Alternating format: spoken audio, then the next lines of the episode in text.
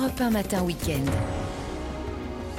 Bonjour à tous, ravi de vous retrouver en ce dimanche matin. Comment allez-vous? Bonne fête à tous les papas, dont le mien que j'embrasse. Est-ce que vous êtes prêts à démarrer la journée du bon pied? En tout cas, nous, avec l'équipe, on va tout faire pour vous y aider. Vous connaissez la musique, hein de l'info toutes les demi-heures, vos chroniques et deux invités. À 6h10, quel impact pour le foot français en cas de départ de Kylian Mbappé? Ça a beaucoup fait parler cette semaine. Luc Arondel est chercheur au CNRS. Il viendra euh, tout nous expliquer. Puis Serge Blanco, vous l'avez écouté hier soir sur Europe 1, commenter la finale du top 14.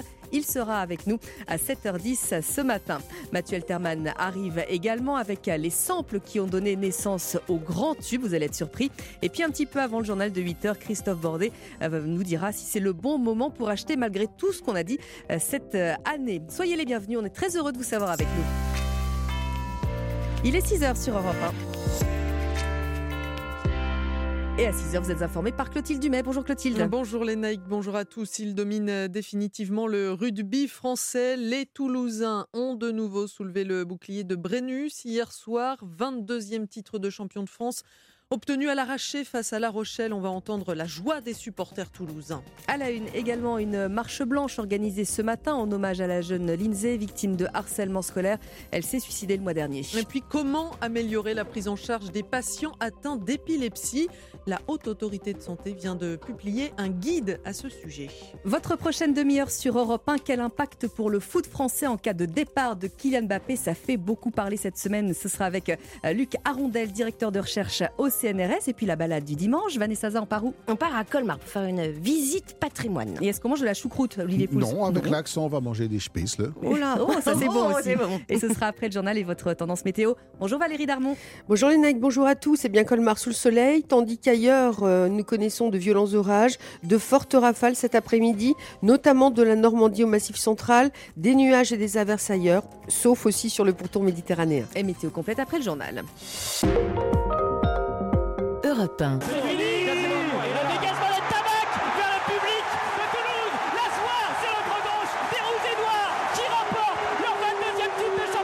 Et le rugby, c'est donc un sport qui se joue à 15 Clotilde et à la fin, c'est le Stade Toulousain qui gagne. Eh oui, 22e titre hein, de champion de France pour les Rouges et Noirs qui ont renversé La Rochelle grâce à un essai de Romain Ntamak à deux minutes de la fin d'un match très serré. Score final 29 à 26 et des supporters toulousains forcément en ébullition, y compris d'ailleurs à Paris, hein, où ils se réunissent généralement, Thibaut rue Princesse, dans le 6e arrondissement. Vous l'entendez derrière moi, beaucoup d'ambiance, beaucoup de chants, des drapeaux rouges et noirs qui sont levés. Toulouse voilà, qui remporte ce 22e bouclier de Brennus, un duel très serré jusqu'à la fin avec 7 essais dans les dernières minutes au bout du chronomètre. Je suis avec Adric. Adric, vous êtes venu de Toulouse, vous êtes supporter toulousain depuis toujours. Comment est-ce que vous vous sentez après ce sacre? Exactement, mais c'est incroyable. Très très fier d'être toulousain à l'heure actuelle. Comme presque tous les ans, on roule sur tout le monde. Que dire, l'essai à la dernière minute, magnifique. Voilà, une, une victoire sur le fil, un suspense jusqu'au bout. Robin, vous aussi, vous êtes venu de Toulouse, hein, vous êtes Oui. supporter du TFC, une victoire donc sur le fil. Vous avez eu peur de la perdre? Je n'ai pas eu peur, j'ai toujours cru à mon équipe. Jusqu'à la fin de saison, on est resté solide, toujours sur les appuis. L'essai d'Entamac, magnifique, on t'aime Entamac, on t'aime, on t'aime, on t'aime.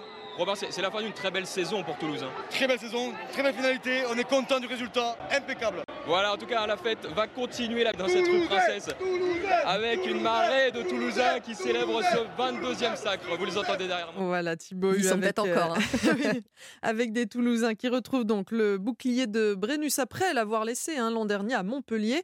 Belle fin de saison donc pour l'arrière euh, Thomas Ramos qui va euh, pouvoir maintenant se projeter sereinement vers la Coupe du Monde. On avait à cœur de faire un gros match et de rien lâcher, c'est ce qu'on s'était dit dans le vestiaire, hein, quoi qu'il arrive, y croire, pas lâcher. Et puis, et puis voilà, ce dernier essai prouve que, que notre mentalité a fait qu'on est allé chercher quelque chose. Et puis, et puis voilà, quel, bonheur enfin de, bah, enfin, de, de- de- retrouver ce bouclier. Quoi. On verra, je vais avoir deux semaines de vacances, donc euh, on va essayer de profiter un petit peu de, ben voilà, de, la maison, de, ses proches. Et puis, euh, puis le mondial, c'est dans deux semaines, la prépa, donc, euh, donc on va un petit peu couper quand même là, parce qu'il y a besoin aussi pour la tête de, de penser à autre chose que le rugby. Voilà, du côté de La Rochelle, évidemment, hein, ça va être euh, très dur à digérer, reconnaît le capitaine Grégory Aldrit. La Rochelle qui manque donc euh, l'occasion de remporter un premier bouclier de Brennus. Dans le reste de l'actualité, Clotilde, cette marche blanche organisée euh, ce matin à Vendin-le-Vieil dans le Pas-de-Calais. En hommage à l'INSEE, cette adolescente de 13 ans qui s'est suicidée le mois dernier après avoir été victime de harcèlement scolaire. Ses proches ont déposé plusieurs plaintes contre le directeur du collège, l'Académie de Lille, la police et même Facebook. Et depuis ce drame, des élèves ont même quitté l'établissement. Reportage de Maximilien Carlier. Flavie, 15 ans, élève de 3e, ne met plus les pieds au collège Braque des Rousseaux à Vendin-le-Vieil, victime de harcèlement. C'était toujours sur mon, sur mon physique et à quoi je ressemblais, mon poids, euh, mon visage. Euh, mes vêtements, euh, que en fait euh, des insultes euh, sur comment je m'habille. Et cela a duré quasiment toute sa scolarité. Alors Olivier, son père, a décidé de la retirer de l'établissement juste après le suicide de l'INSEE. Le lundi soir, quand, quand Flavie rentrait du collège et qu'elle nous annonçait la mort de l'INSEE, on a dit demain tu vas plus que de toute façon, continuer les études en passant des journées à se faire harceler, à se prendre des trousses dans la figure, à se faire bousculer, on ne peut pas travailler correctement dans ces conditions-là. Je préfère garder l'intégrité de ma fille et puis ne, plus la mettre au collège. Mais il faut continuer à lutter contre le harcèlement scolaire, insiste ce père de famille qui participera à la marche blanche ce matin, que la mort de l'INSEE n'ait pas servi à rien. Vendin-le-Vieil, Maximilien Carlier, Europe 1. Et le rassemblement de ce matin est prévu à partir de 9h. Départ de la marche. Une heure plus tard, les proches de l'INSEE appellent les participants à s'habiller en bleu et blanc. 6h05 sur Europe 1, c'est la deuxième maladie neurologique la plus courante après la migraine. L'épilepsie touche 1% de la population, 600 000 Français, et des milliers d'entre eux peinent à être diagnostiqués. La Haute Autorité de Santé, en collaboration avec l'assurance maladie, euh, publie donc un guide sur le parcours de santé des personnes atteintes d'une épilepsie. L'objectif final est évidemment d'améliorer leur qualité de vie. Alors Yasmina Katou, quelles sont les pistes retenues? Eh bien, il s'agit d'adapter le parcours de soins en fonction de la gravité de l'épilepsie. Trois niveaux de prise en charge ont été définis. Le premier concerne les cas les plus simples avec un suivi assuré par le médecin généraliste en lien avec un neurologue. Au deuxième niveau, un neurologue doit confirmer le diagnostic, rechercher des comorbidités et mettre en place, le cas échéant, un traitement. Enfin, le troisième niveau permettra, en cas de résistance aux médicaments, d'être suivi dans des centres ultra spécialisés en épilepsie. Par ailleurs, une prise en charge plus globale est prévue pour les troubles causés par les crises. Christophe Lucas, président d'Épilepsie France. Un kinésithérapeute, neuropsy, psychologue, euh, toutes les professions qui peuvent aider le patient dans ces troubles associés. Les troubles de la mémoire, il y, a, il y a des troubles de la concentration, et dans le parcours de santé, ils vont être pris en charge et ça va permettre justement un meilleur accompagnement du patient. Christophe Lucas déplore toutefois le manque de soignants. Il n'y a que 350 neurologues spécialistes de l'épilepsie en France. Yasmina Katou, spécialiste santé d'Europe 1. Et puis nous sommes le 18 juin, il y a donc tout juste 83 ans. Souvenez-vous, le général de Gaulle lançait depuis Londres son appel à la résistance. Moi, général de Gaulle, j'entreprends ici, en Angleterre, cette tâche nationale. J'invite tous les militaires français des armées de terre, de mer et de l'air. J'invite tous les Français qui veulent rester libres à m'écouter et à me suivre. Vive la France, libre dans l'honneur et dans l'indépendance. 80 ans, 83 euh, ans plus tard, Emmanuel Macron pourrait annoncer ce matin depuis euh, le Mont Valérien l'entrée au Panthéon du résistant d'origine arménienne Misak Manouchian. C'était le journal de Clotilde Dumais. Merci Clotilde. C'est la météo du week-end avec Aldi. Aldi, des produits de qualité à des prix discount toute l'année. Il est 6h08 sur Europe 1. Alors Valérie Darmon, fait attention, hein, les orages se, multiplient au nord hein, particulièrement. Exactement, la dégradation pluvio-orageuse concerne aujourd'hui les régions centre, la Normandie et le bassin parisien cet après-midi. Les régions de l'Est profitent encore du temps sec avant l'arrivée des orages en soirée et la nuit prochaine. Le ciel retonnera aussi en toute fin de journée au Pays Basque. Ce matin, d'Angoulême à Lille, nous sommes sous les averses, dans le brouillard des Landes à l'entre-deux-mer et le soleil qui est très voilé aussi des Pyrénées aux Ardennes en région limitrophe. Le soleil qui brille tout de même et qui s'est réfugié près de la Méditerranée Méditerranée. Alors côté température, qu'est-ce que ça donne? Tiens, à Toulouse par exemple, on va faire la, la fiesta au Capitole. Alors à Toulouse cet après-midi, nous allons avoir aux alentours quand même de euh, 31 degrés à peu près. Donc là, vous êtes privilégiés. C'est pas le plein ciel bleu, Mhm. mais au moins il y a euh, quand même euh, un soleil qui perce euh, entre les nuages. 35 à Perpignan, 30 degrés à Besançon, à Nancy, à Metz, 29 à Paris, 28 à Angoulême, 25 à Évreux et Biarritz, 22 à La Rochelle et 20 degrés à Saint-Brieuc. Merci beaucoup Valérie, on vous retrouve à 6h30. Chez Aldi, nos pains et viennoiseries sont cuits dans nos magasins tout au long de la journée. Tous nos engagements qualité sur aldi.fr. Aldi, place aux nouveaux consommateurs. Pour votre santé, bougez plus. À suivre dans un instant sur Europe 1, l'interview Conso que vaut la Ligue 1 sans Kylian Mbappé, un milliard comme le souhaite la LFP.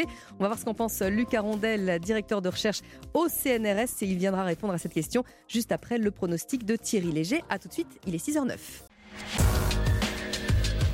Je vous l'ai promis, il arrive à 6h10 sur Europe 1 pour ses pronostics. Bonjour Thierry Léger. Bonjour les naïcs, c'est un magnifique quintet qui nous est proposé cet après-midi sur l'hippodrome de Chantilly, le prix de Diane, qui réunira l'élite européenne des pouliches âgées de 3 ans. Et parmi les 15 partantes, j'ai placé en tête de mon pronostic deux pouliches françaises, les numéros 2 Jeanne Rose et 3 Pensées du jour, qui ont toutes les deux la particularité de se présenter invaincues en trois tentatives au départ de ce prix de Diane et jugées sur l'impression visuelle qu'elles ont laissée notamment lors de leur dernière épreuve préparatoire, elles devraient pouvoir justifier les bruits très favorables dont elles font l'objet le matin sur les pistes d'entraînement de Chantilly. On leur opposera les numéros 7 Running Lion, considéré chez les bookmakers anglais comme la meilleure chance pour les Britanniques de remporter ce prix Diane, 14 Blue Rose Sen, une pouliche endurcie, lauréate des deux seuls groupes 1 auxquels elle a participé et à qui on ne peut donc rien reprocher,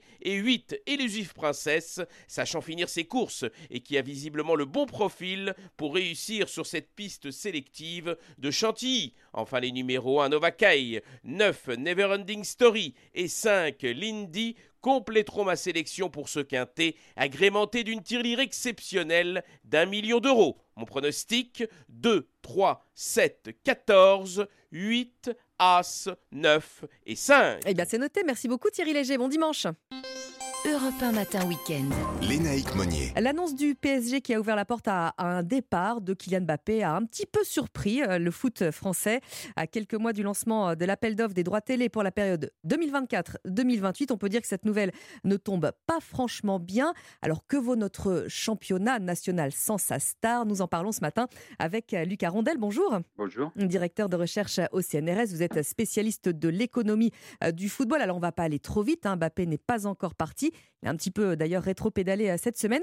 Est-ce que dans un premier temps, il a selon vous euh, adopté une bonne stratégie en mettant un peu la, pression comme ça sur les Qataris? Bah, Je pense que ça correspond aussi un petit peu à l'ambiance actuelle, c'est-à-dire qu'on a sans doute qu'on a vu un petit peu le, pouvoir financier de ces, ces, euh, ces, ces, euh, étapes en matière de et leur intérêt qui, qui porte actuellement au football à travers notamment l'Arabie Saoudite. Alors, est-ce qu'il y a effectivement un jeu de poker menteur pour pour renégocier son salaire, etc. Je ne suis pas dans le secret des dieux, mais effectivement, ça, ça tombe à ce moment-là. Donc, mais d'un autre côté, bon, c'était aussi, c'était, c'était, c'était, c'était son contrat. Hein. Il, il, avait une option, il décide de ne pas, le, de pas la lever. Bon, c'est un petit peu dans sa gestion de ça, ça, correspond à sa gestion de carrière.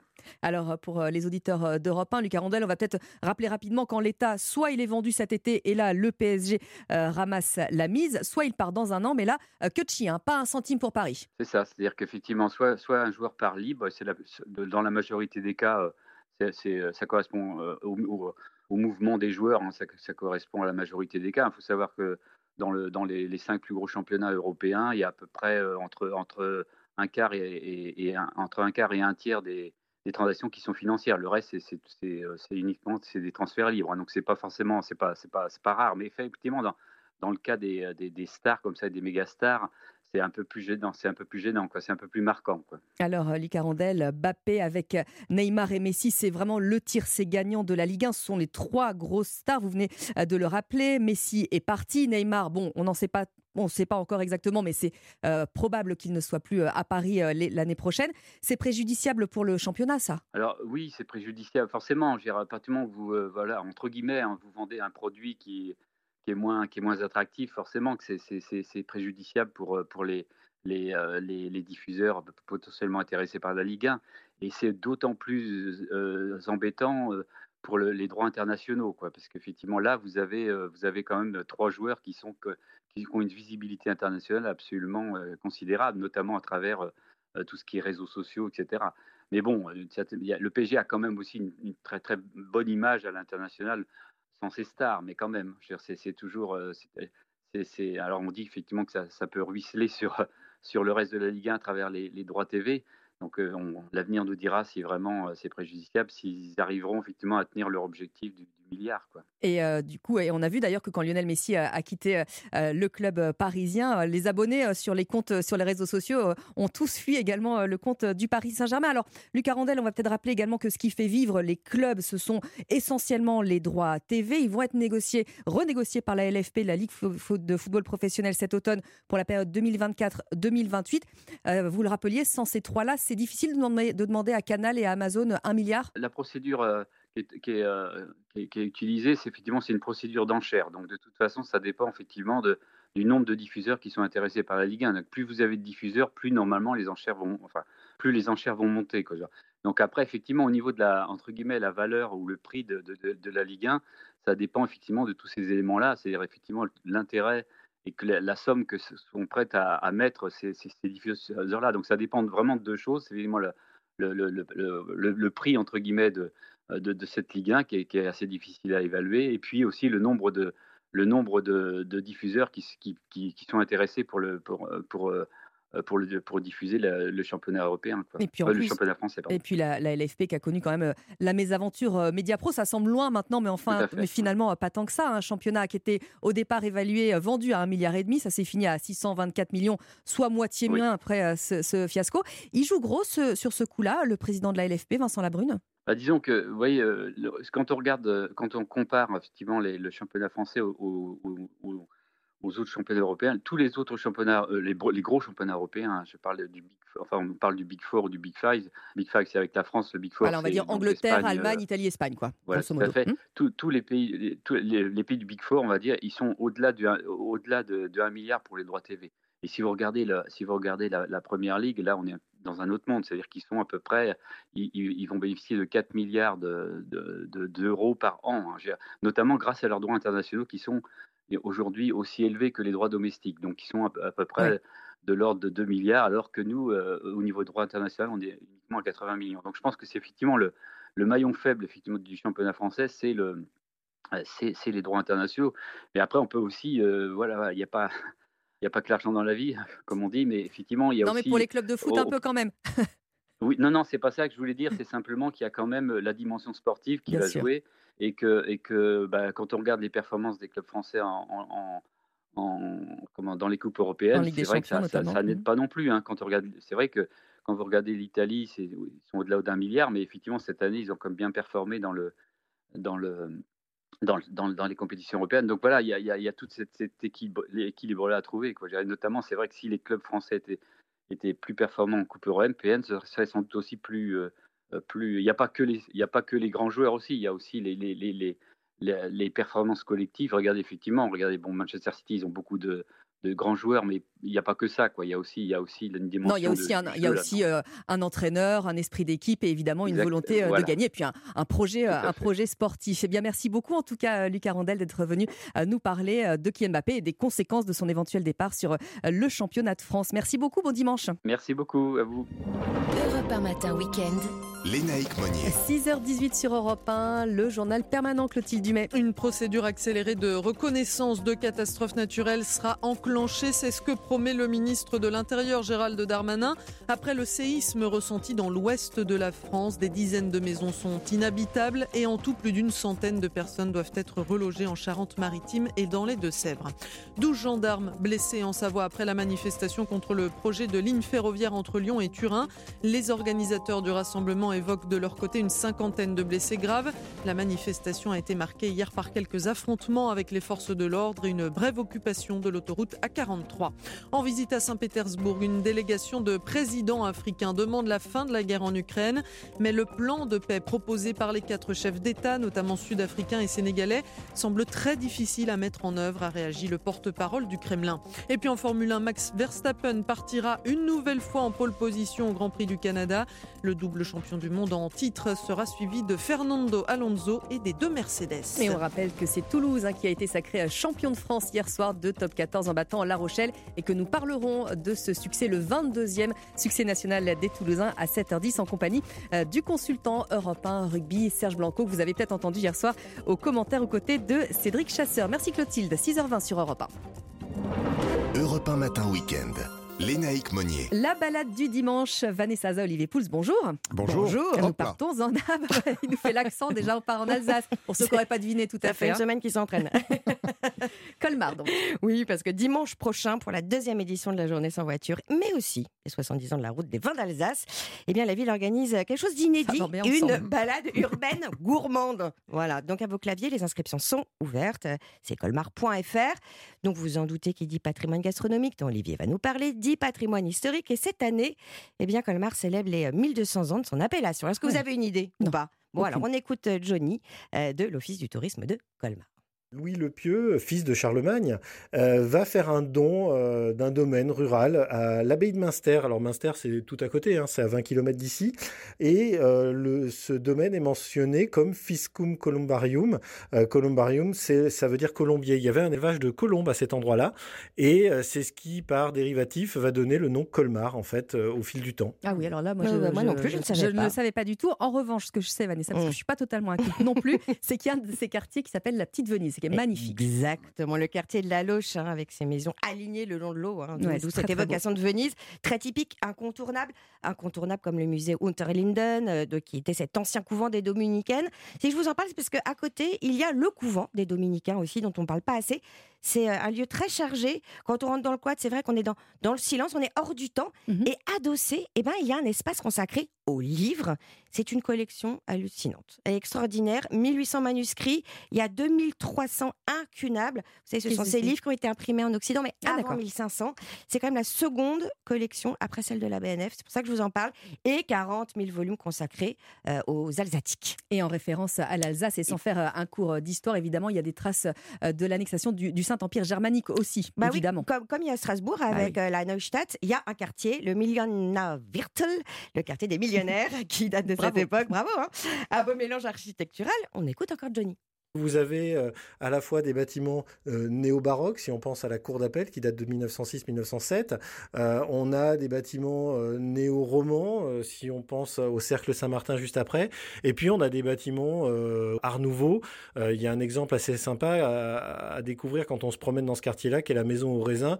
Petit clin d'œil au passage au fait que Colmar soit capitale des vins d'Alsace. Et voilà, ça fait un ensemble construit de manière cohérente avec bah, ce mélange architectural qui en fait à la fois son unicité et sa typicité.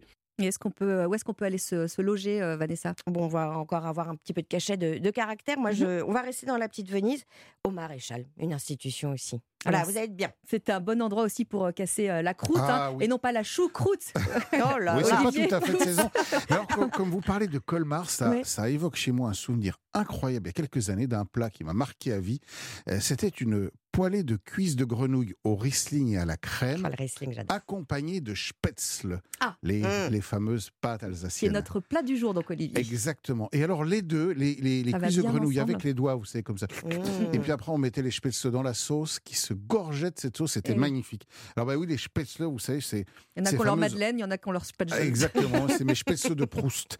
Et, et- et c'est un plat euh, typiquement alsacien aujourd'hui, même si les origines sont un tout petit peu euh, euh, vagues et probablement plutôt allemandes. Même certains disent suisse ou, ou italienne, Ah oui. mais ça c'est aujourd'hui très ancré dans la cuisine alsacienne.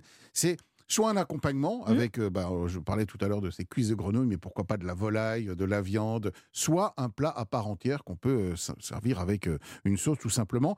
Euh, il ne faut pas confondre les spätzle et les knepfle. Les knepfle. Ah Alors, c'est deux cousins. Le knepfle est une variante ronde et allongée, sorte Ah de oui. gnocchi, alors que les spätzle, c'est un peu long, c'est pas très long, c'est en général 1 ou 2 C'est pas un cm. spaghetti non plus, Non, c'est pas, c'est pas du tout, euh, parce qu'en fait, vous allez voir, je vais vous donner la recette pour les fabriquer. Euh, c'est une pâte qui est beaucoup plus mouillée, Ouais, euh, plus humide que de la pâte traditionnelle italienne, et donc elle se tient forcément un tout petit peu moins bien. Mm. Bon, vous, vous pouvez les acheter euh, simplement fraîches. On en trouve même euh, euh, aujourd'hui un peu partout en France, euh, soit en grande Mhm. surface ou dans, dans des magasins spécialisés de, de, de gastronomie alsacienne. Vous pouvez les acheter sèches aussi, dans ce cas, on les cuit comme On des pâtes, mhm. exactement. Et sinon, vous pouvez les faire. Bah assez oui, non, mais on a cuisiné avec vous tous les, toute l'année, c'est Bah, presque on la fin de saison, on sait faire, on n'a pas Ouais, peur ouais. maintenant, Non, mais ça. Franchement, vous avez bien 400 grammes de farine, Oui. 4 œufs, une pincée de sel et Oui. un peu d'eau. Voilà. Voilà, 15 Oui, c'est basique, ça, ça nous va. C'est hyper basique. Vous pouvez remplacer l'eau par la bière, ça donner euh, Ah, bah, ça, je un peux peu aussi. Mais pas la boire, hein. c'est Ah, bon, pour, pour mettre dans la Mais recette. ça se voit pas, regardez mon ventre. Alors, euh, tout simplement, on mélange la farine avec les œufs, une petite pincée de sel et l'eau pour Mhm. obtenir une pâte qui ne soit pas trop dure. Alors, il y a deux solutions. Soit vous le faites à l'alsacienne et vous avez un, un petit appareil euh, qui sert à faire directement les. C'est une espèce de petite trappe.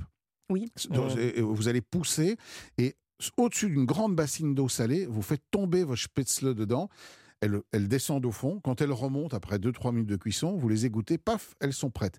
Si vous n'avez pas Ouais, ce petit ustensile, vous étalez la pâte sur une planche un peu humide pour Ouais. que ça se décolle. Et avec un couteau, vous faites des petites lanières, comme ça, des toutes petites lanières. Et hop, vous poussez tout ça dans votre casserole d'eau. Je vous dis, la cuisson, c'est c'est deux ou trois minutes. Et après, alors là, il y a deux écoles. Il y a peut-être quelques Alsaciens qui vont m'en vouloir un peu. Ah, mais c'est pas grave. Parce que moi, je l'ai fait ensuite revenir et colorer dans du beurre. Oui, parce que c'est un peu fade quand même. Bah, sinon, ça trouver- ouais, de voilà. c'est sympa, mais- les choses. bah, de toute façon, ça a besoin de sauce. Après, pour avec, se avec du beurre salé pour les naïcs, Bah, évidemment. évidemment. Mhm. Alors, euh, beurre salé un peu mousseux. Tac, on fait revenir nos spätzle. Elles vont légèrement croûter et griller.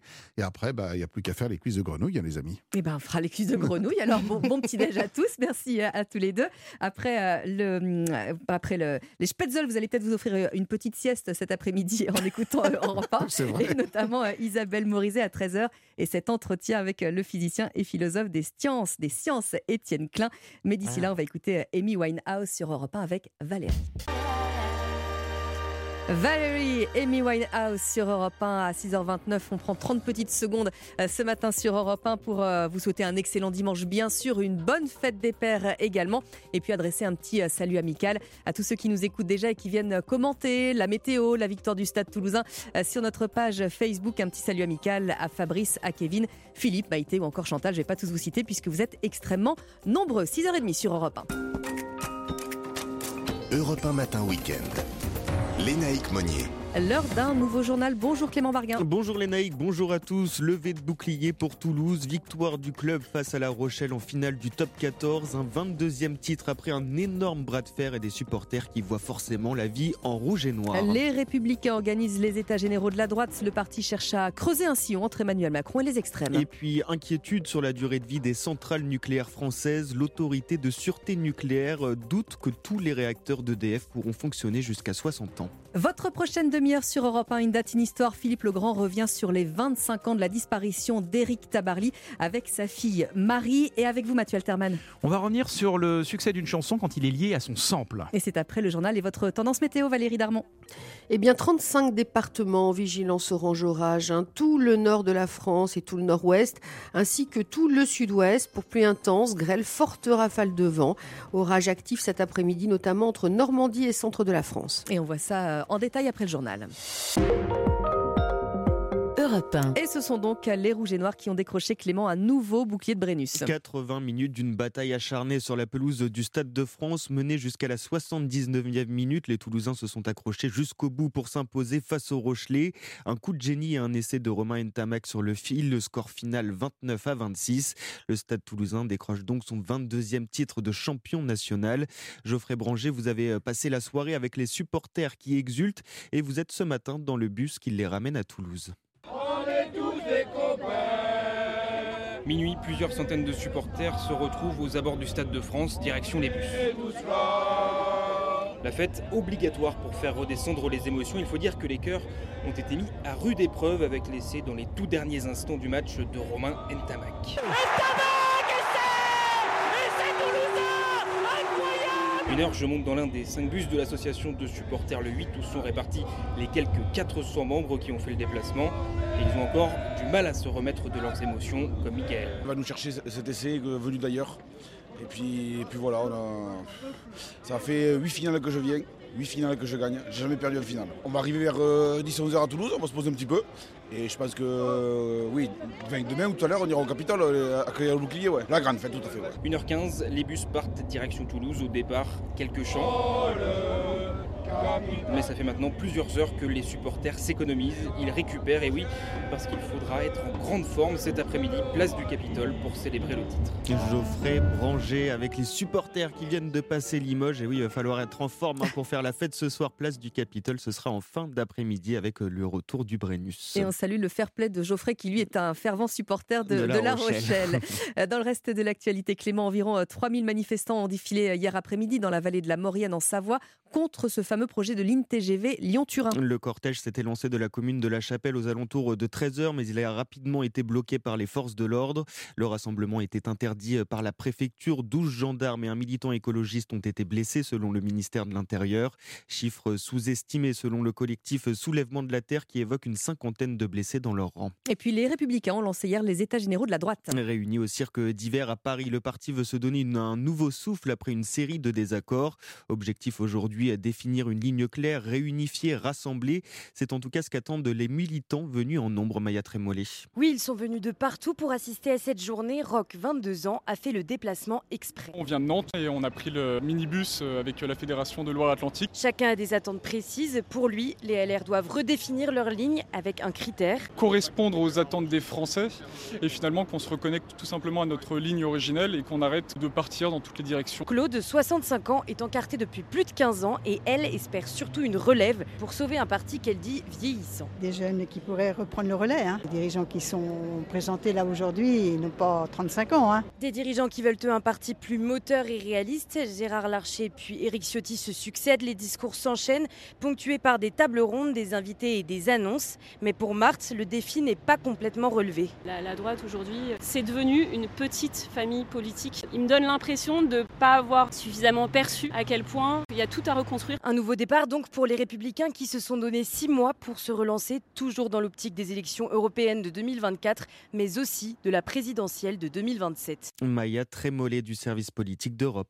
À cette question à présent, Clément, la France aura-t-elle assez de réacteurs nucléaires pour répondre à tous ses besoins? Pour construire sa prochaine programmation pluriannuelle de l'énergie, le gouvernement a demandé à l'autorité de sûreté nucléaire, l'ASN, d'étudier la prolongation de la durée de vie des réacteurs nucléaires d'EDF jusqu'à leurs 60 ans.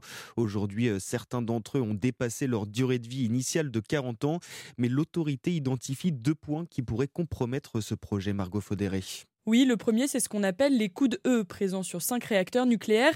Ce sont des parties de la tuyauterie qui sont reliées à la cuve du réacteur, exposées à des températures élevées et à de fortes radiations, ce qui rend donc toute intervention ou travaux plus compliqués. Le deuxième élément qui attire l'attention de l'ASN, l'autorité de sûreté nucléaire, c'est la centrale de Cruas, explique Julien Collet, le directeur général adjoint de l'autorité. Le deuxième point euh, porte sur euh, la prise en compte du retour d'expérience du séisme euh, qui est survenu au Teil en novembre 2019 retour d'expérience, mais qu'il faut prendre en compte pour euh, les réacteurs de la centrale de Cruas. Sur ce point, EDF précise qu'une étude est en cours pour savoir ensuite s'il faudra adapter ou non les réacteurs de la centrale. Mais pour Nicolas Goldberg, expert de l'énergie chez Columbus Consulting, ces vérifications en réalité ne sont pas très surprenantes. C'est le processus normal du cycle nucléaire. Tous les 10 ans, euh, vous regardez quel réacteur vous pouvez prolonger, à quelles conditions technico-économiques. En 2021, 32 réacteurs nucléaires ont obtenu le feu vert de l'ASN pour fonctionner jusqu'à leurs 50 ans. Margot Faudéré du service économie d'Europe. On termine Clément avec euh, cette commune de Clisson qui vibre, qui tremble même au son de la musique métal. Le Hellfest 2023 a ouvert ses portes jeudi pour 4 jours de festival de métal, 200 concerts, 60 000 visiteurs par jour pour s'engouffrer dans les entrailles de l'enfer. Avec tout ça, il faut bien se désaltérer. Le correspondant d'Europe 1 en Loire-Atlantique, Charles Guyard, a testé pour nous un sorbet spécialement créé pour le Hellfest. Dans l'enfer du Hellfest, les pauses glacées sont une bénédiction, mais pas à n'importe quel parfum. Bonjour, je vous invite à goûter la glace au muscadet. Et voilà, on ne pouvait trouver meilleur site que Clisson pour célébrer le mariage parfait entre l'un des plus fameux glaciers du coin et les producteurs de vins locaux, Théo, de la Fraiserie. On est vraiment au cœur euh, du pays du muscadet, on voulait apporter quelque chose de nouveau? Cette année, ils sont nombreux à succomber à la tentation et les avis sont plutôt unanimes. C'est comme le muscadet finalement. C'est un muscadet glacé. un peu plus sucré. Il y a ce petit côté raisin là, euh, ça fait trop du bien. C'est très fruité, c'est rafraîchissant et c'est surprenant. Seul souci ici, puisque le verre est remplacé par un cornet forcément impossible de trinquer. On peut taper le cul du cône, hop Ça s'entend moins, évidemment. Pas de bruit en effet, mais dans le déluge de décibels, difficile hein, de percevoir quoi que ce soit. En revanche, attention, la glace est à consommer avec modération puisqu'elle affiche un taux de près de 5 degrés d'alcool. Ça rafraîchit à mort. Cuisson Charles Guyard, Europe 1. Voilà, il faut bien un petit remontant pour affronter cette dernière journée du Avec Hellfest. modération, avec effectivement. modération, bien Merci. Clément. C'est la météo du week-end avec Aldi. Aldi, des produits de qualité à des prix discount toute l'année. Il est 6h37 sur Europe 1. Valérie Darmon, euh, c'est un dimanche euh, orageux qui nous attend. hein. Oui, effectivement, avec déjà 35 départements placés en alerte orange orage par Météo France.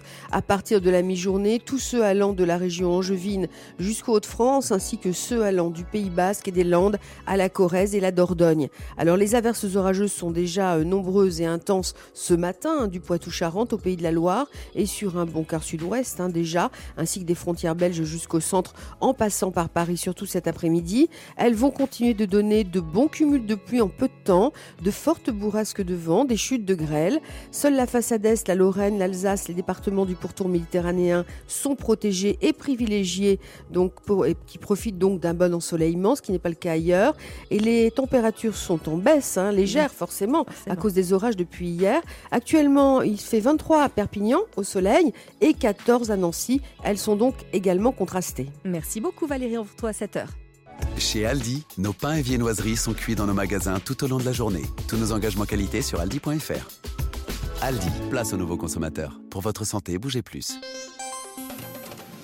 Allez, dans une dizaine de minutes sur Europe 1, Mathieu Alterman et les samples qui ont donné euh, des tubes. Mais avant cela, Ajaccio, ville d'art, d'histoire et de rencontres, vous présente l'entretien Une date, une histoire. Et Philippe Legrand qui reçoit ce matin euh, Marie Tabarly, son marin de père disparaissait euh, il y a 25 ans. Elle revient ce matin euh, sur l'été 90, le temps d'une navigation au large de Bénodet, immortalisée par une photo qui a fait le tour du monde. Bonjour Philippe, bonjour Marie. Bonjour Lénègue, bonjour à tous. Retour en 1990 en Bretagne.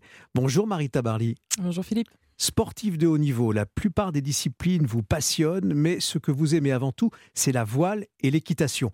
Dans les deux cas, Marie Tabarly, vous cherchez la bonne cadence, le galop peut-être, et chevaucher des vagues impressionnantes en mettant le cap vers la victoire.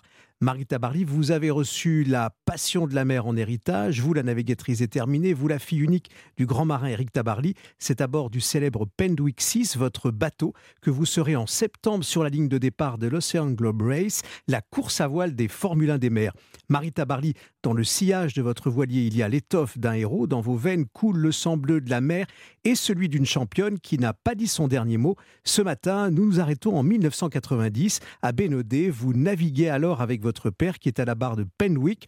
Cette image bien réelle est une photo de Paris Match signée Jean-Pierre Biot. Souvenir de la vie à bord en pleine course. C'est Éric Tabarly qui raconte. Extrait au micro d'Europe 1. Il y a 12 équipiers, deux bordées de 5, ça fait 10. Il y en a donc deux par roulement tous les jours de repos. Alors ces deux hommes-là, eh bien, ils aideront le, cuisinier euh, pour la vaisselle et des trucs comme ça. Et puis, ils iront renforcer la bordée de quart à chaque fois qu'il y aura besoin d'eux pour une manœuvre. Ben voilà, il était franc, direct, euh, l'homme qui euh, est à la barre. Marie Tabarly, on est dans cet été 1990, euh, on va commencer comme ça. L'image est forte et émouvante. Vous aviez six ans à l'époque au moment de cette photo. Euh, vous vous souvenez de cette navigation-là euh, qui a euh, au fond marqué pas mal, beaucoup de monde, puisque la photo a été publiée souvent et elle l'est encore. dans cette photo-là n'est pas du tout n'est pas du tout ce que les gens ont vécu. C'est que moi, le photographe, je le vois, j'ai envie de le démolir. Vraiment, enfin, c'est juste. J'étais, euh, je détestais les photos, euh, je détestais qu'on prenne en photo, je détestais qu'on prenne mon père en photo, je détestais qu'on nous approche. Euh, Il y avait tellement de gens tout le temps autour de nous que, en fait, moi, le, moment de cette photo-là, je la regarde, j'ai juste envie de de pas regarder cette photo-là parce que je dérange la petite fille en fait qui est là, quoi, qui veut juste être tranquille, peinard sur son bateau avec son père. Donc pas vraiment un très bon euh, pour moi. Je comprends que les gens ils trouvent ça super. Il y a le chien, il y a le bateau et tout ça. Mais euh, en fait, euh, j'ai pas du tout envie d'y être à ce moment-là, quoi. Enfin, si, si on y est, mais pas, qu'il y ait encore des gens à nous prendre en photo. Et, encore, ça va, hein, nous, ça va. C'était encore Tabarly, il n'y avait pas les réseaux sociaux, il n'y avait pas. C'est pas, pas maintenant, c'est pas une superstar, genre je sais pas qui, mais euh, c'était déjà trop pour moi en fait. Il y avait, vous le sentiez à 6 ans déjà, beaucoup de paparazzi autour de vous. Euh, vous n'avez pas prononcé le mot, mais, finalement, les, photographes étaient là presque à chaque moment lorsque vous étiez ensemble? Ouais, les paparazzis, on les a eus, mais à la mort de, euh, à la mort de mon père. Euh, là, ça a été vraiment l'enfer, quoi. autour, de, autour, de, autour de notre maison, à essayer de rentrer chez nous, avoir les flics à l'entrée pendant trois semaines. Enfin, avant, non, les gens, ils ont été toujours très, très, très respectueux. Nous, on a eu beaucoup de chance. Il y avait un, il y avait un respect autour de, autour de la vie de, de, de mes parents et mais bon, c'est forcément quelqu'un de public, donc forcément on sort. Donc euh, voilà, mais c'est vrai que c'est des choses moi que je comprends pas en fait, de, demander des autographes, de faire des photos, de c'est pas, je, je, je comprends pas en fait le, but, l'intérêt. Après, euh, voilà, il y a des photos qui sont extraordinaires euh, de, de moments de vie et c'est ça, c'est très bien et voilà. Alors vous êtes quand même sur l'eau avec lui. Euh, on sent qu'il y a aussi une volonté de transmission. D'ailleurs aujourd'hui, c'est votre engagement hein, de navigatrice. Naviguer vous aussi. Et en plus, à, bord de Pendwick 6, vous préparez, euh, c'est ce que je disais en vous présentant, pour euh, l'Ocean Globe Race.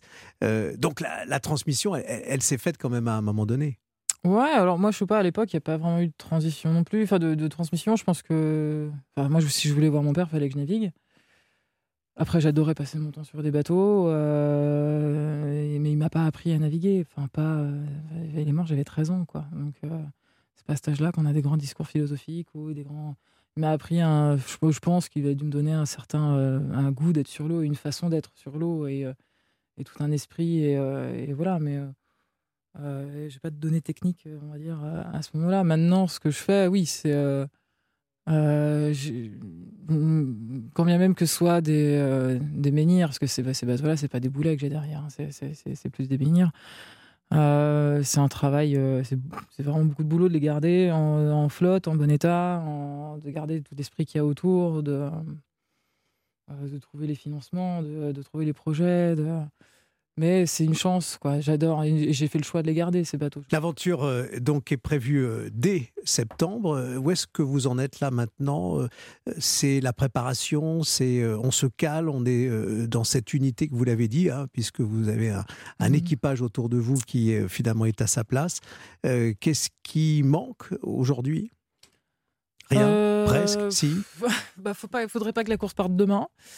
Mais on n'est pas, euh, on n'est pas en retard. Euh, le bateau est euh, prêt, enfin en, tout cas à l'heure pour être prêt. le jeu de voile est en train d'être fait. Le... Maintenant, c'est plein, tout plein de petits détails de confort et de sécurité vis-à-vis de l'organisation pour bien respecter la jauge, les règles de course. Donc là, ça nous prend un temps fou. Tout l'avitaillement prend du temps. Et deux ou trois partenaires de plus? Après, oui, voilà. Bah, maintenant je, saute en permanence de mon ciré quand je suis en Bretagne, aux, chaussures de ville et costards euh, quand je suis à Paris, et pour boucler le, budget. Euh, de toute manière, on va partir. Euh, si on pouvait partir avec un budget bouclé, je serais beaucoup plus sereine. Ben voilà, le message a été lancé. Merci beaucoup, Marie Tabarly, d'être venue sur Europe 1. avant de vous souhaiter une bonne course, une bonne préparation et un bon dimanche. Merci beaucoup. Et une date d'histoire que vous retrouvez tous les dimanches matins à 7h20 sur Europe 1 et quand vous le souhaitez sur europe1.fr. C'était l'entretien Une date, une histoire avec la ville d'Ajaccio. Cet été, à l'occasion des 40 ans de sa disparition, venez y célébrer Tino Rossi. Plus d'infos sur ajaccio.fr. Europe 1 matin week-end. Lénaïque 6h46 sur Europe 1, bienvenue à vous. Il est l'heure du journal permanent Clément Bargain. Une procédure accélérée de reconnaissance de catastrophes naturelles sera enclenchée. C'est ce que promet le ministre de l'Intérieur Gérald Darmanin après le séisme ressenti dans l'ouest de la France. Des dizaines de maisons sont inhabitables et plus d'une centaine de personnes doivent être relogées en Charente-Maritime et dans les Deux-Sèvres. Pour le 83e anniversaire de l'appel du 18 juin du général de Gaulle, Emmanuel Macron se rend dans la clairière des fusillés au Mont-Valérien. aérien. Le chef de l'État doit officialiser l'entrée au Panthéon des résistants Mélina et Misak Manouchian. Aucun traitement de faveur pour l'Ukraine. Malgré la guerre, Joe Biden affirme que le processus d'adhésion de l'Ukraine à l'OTAN ne sera pas facilité. Des propos tenus à quelques semaines d'un sommet de l'Alliance Atlantique où le président ukrainien sera présent. Et puis Toulouse renverse La Rochelle et s'offre son 22e titre de top 14. Après un énorme bras de fer, les Rouges et Noirs ont fait la différence en toute fin de match grâce à un essai sur une course folle de Romain Ntamak. Et Serge Blanco était au commentaire hier soir. Il sera euh, tout à l'heure euh, l'invité d'Europe 1 matin week-end dans une, bah, dans une petite demi-heure. Merci beaucoup Clément. Dans un court instant, Mathieu Alterman et les samples qui ont donné naissance au grand tube. A tout de suite. Europe 1 matin week-end. Lénaïque Monnier. Allez, on parle euh, musique ce matin avec euh, Mathieu Alterman. Bonjour Mathieu. Bonjour Lénique, bonjour tout le monde. Alors, quand le succès d'une chanson tient surtout à son sample. Oui, en préambule, rappelons ce qu'est un sample. hein. Oui, c'est un échantillon en français. C'est extraire d'un morceau de musique une mélodie, une rythmique et l'introduire dans un nouveau titre. Alors, une règle, il faut déclarer et payer des droits aux compositeurs originaux. Jusque-là, pas de problème, mais il arrive parfois, voire souvent, que le sample utilisé fasse tout l'intérêt de la nouvelle chanson et que sans lui, il ne reste musicalement plus rien. Alors, on commence par MC Solar avec Bouche de là en 1990. Bouge de là. Bouge de là. Eh bien voilà le titre original de Simande qui est samplé et avoué que pratiquement rien ne fut ajouté. Dingue. C'est dingue, hein C'est la même histoire avec le Gangsta Paradise de Coolio.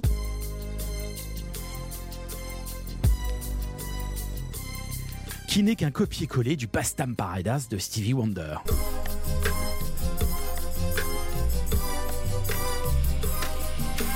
Will Smith, quant à lui, est Man in Black.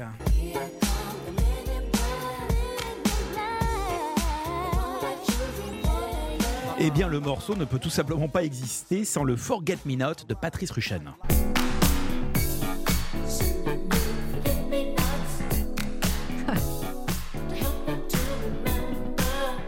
Et Massive Attack, alors, ils doivent beaucoup ce succès.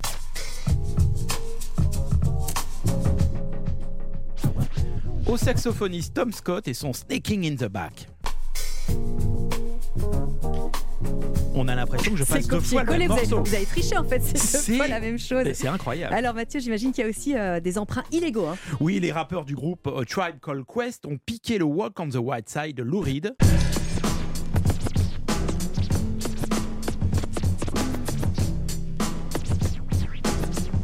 On reconnaît la base, sauf que sans autorisation, procès, Lou Reed a récupéré l'intégralité des droits. Jennifer Lopez, qui cite la lambada au milieu d'une autre chanson, bah c'est frais. Ah oui, c'est vrai. Mais sans aucune permission auprès de l'éditeur et producteur français, c'est pas cool et Jean Caracos récupère des droits à vie. Et bah voilà. Alors il y a des grosses stars anglo-saxonnes, Mathieu, qui, qui samplent aussi les Français, ça existe? Et comment? Vous vous souvenez du suprême de Robbie Williams? It seemed forever stopped today. All the lonely hearts in London caught a plane and Eh bien derrière, il se cache la BO du dernier domicile connu avec Lino Ventura et Marlène Jobert signé François de Roubaix.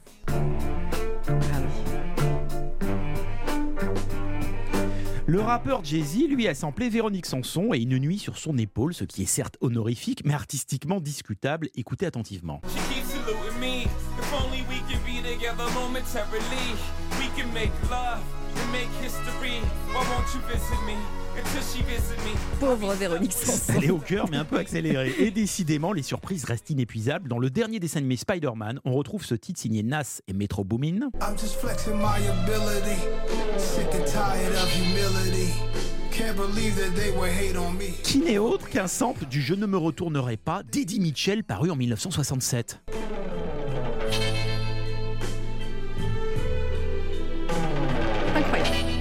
Bref, sampler l'improbable, continuez à malaxer les sons, mais ne confondez pas habillage sonore et vol pur et simple. Un artiste a le devoir d'être créatif et de développer son propre univers pour durer. Bon dimanche Bon dimanche Mathieu Europe 1 matin week-end. Lénaïque Monnier. En tout cas, lui, il n'est pas samplé, c'est bien l'original qu'on vous propose de réécouter les meilleurs extraits de Gaspard Proust qui intervient le mardi, le mercredi et le jeudi dans la matinale de Dimitri Pavlenko. Euh, mercredi matin, Gaspard était face au député du Rassemblement national Jean-Philippe Tanguy.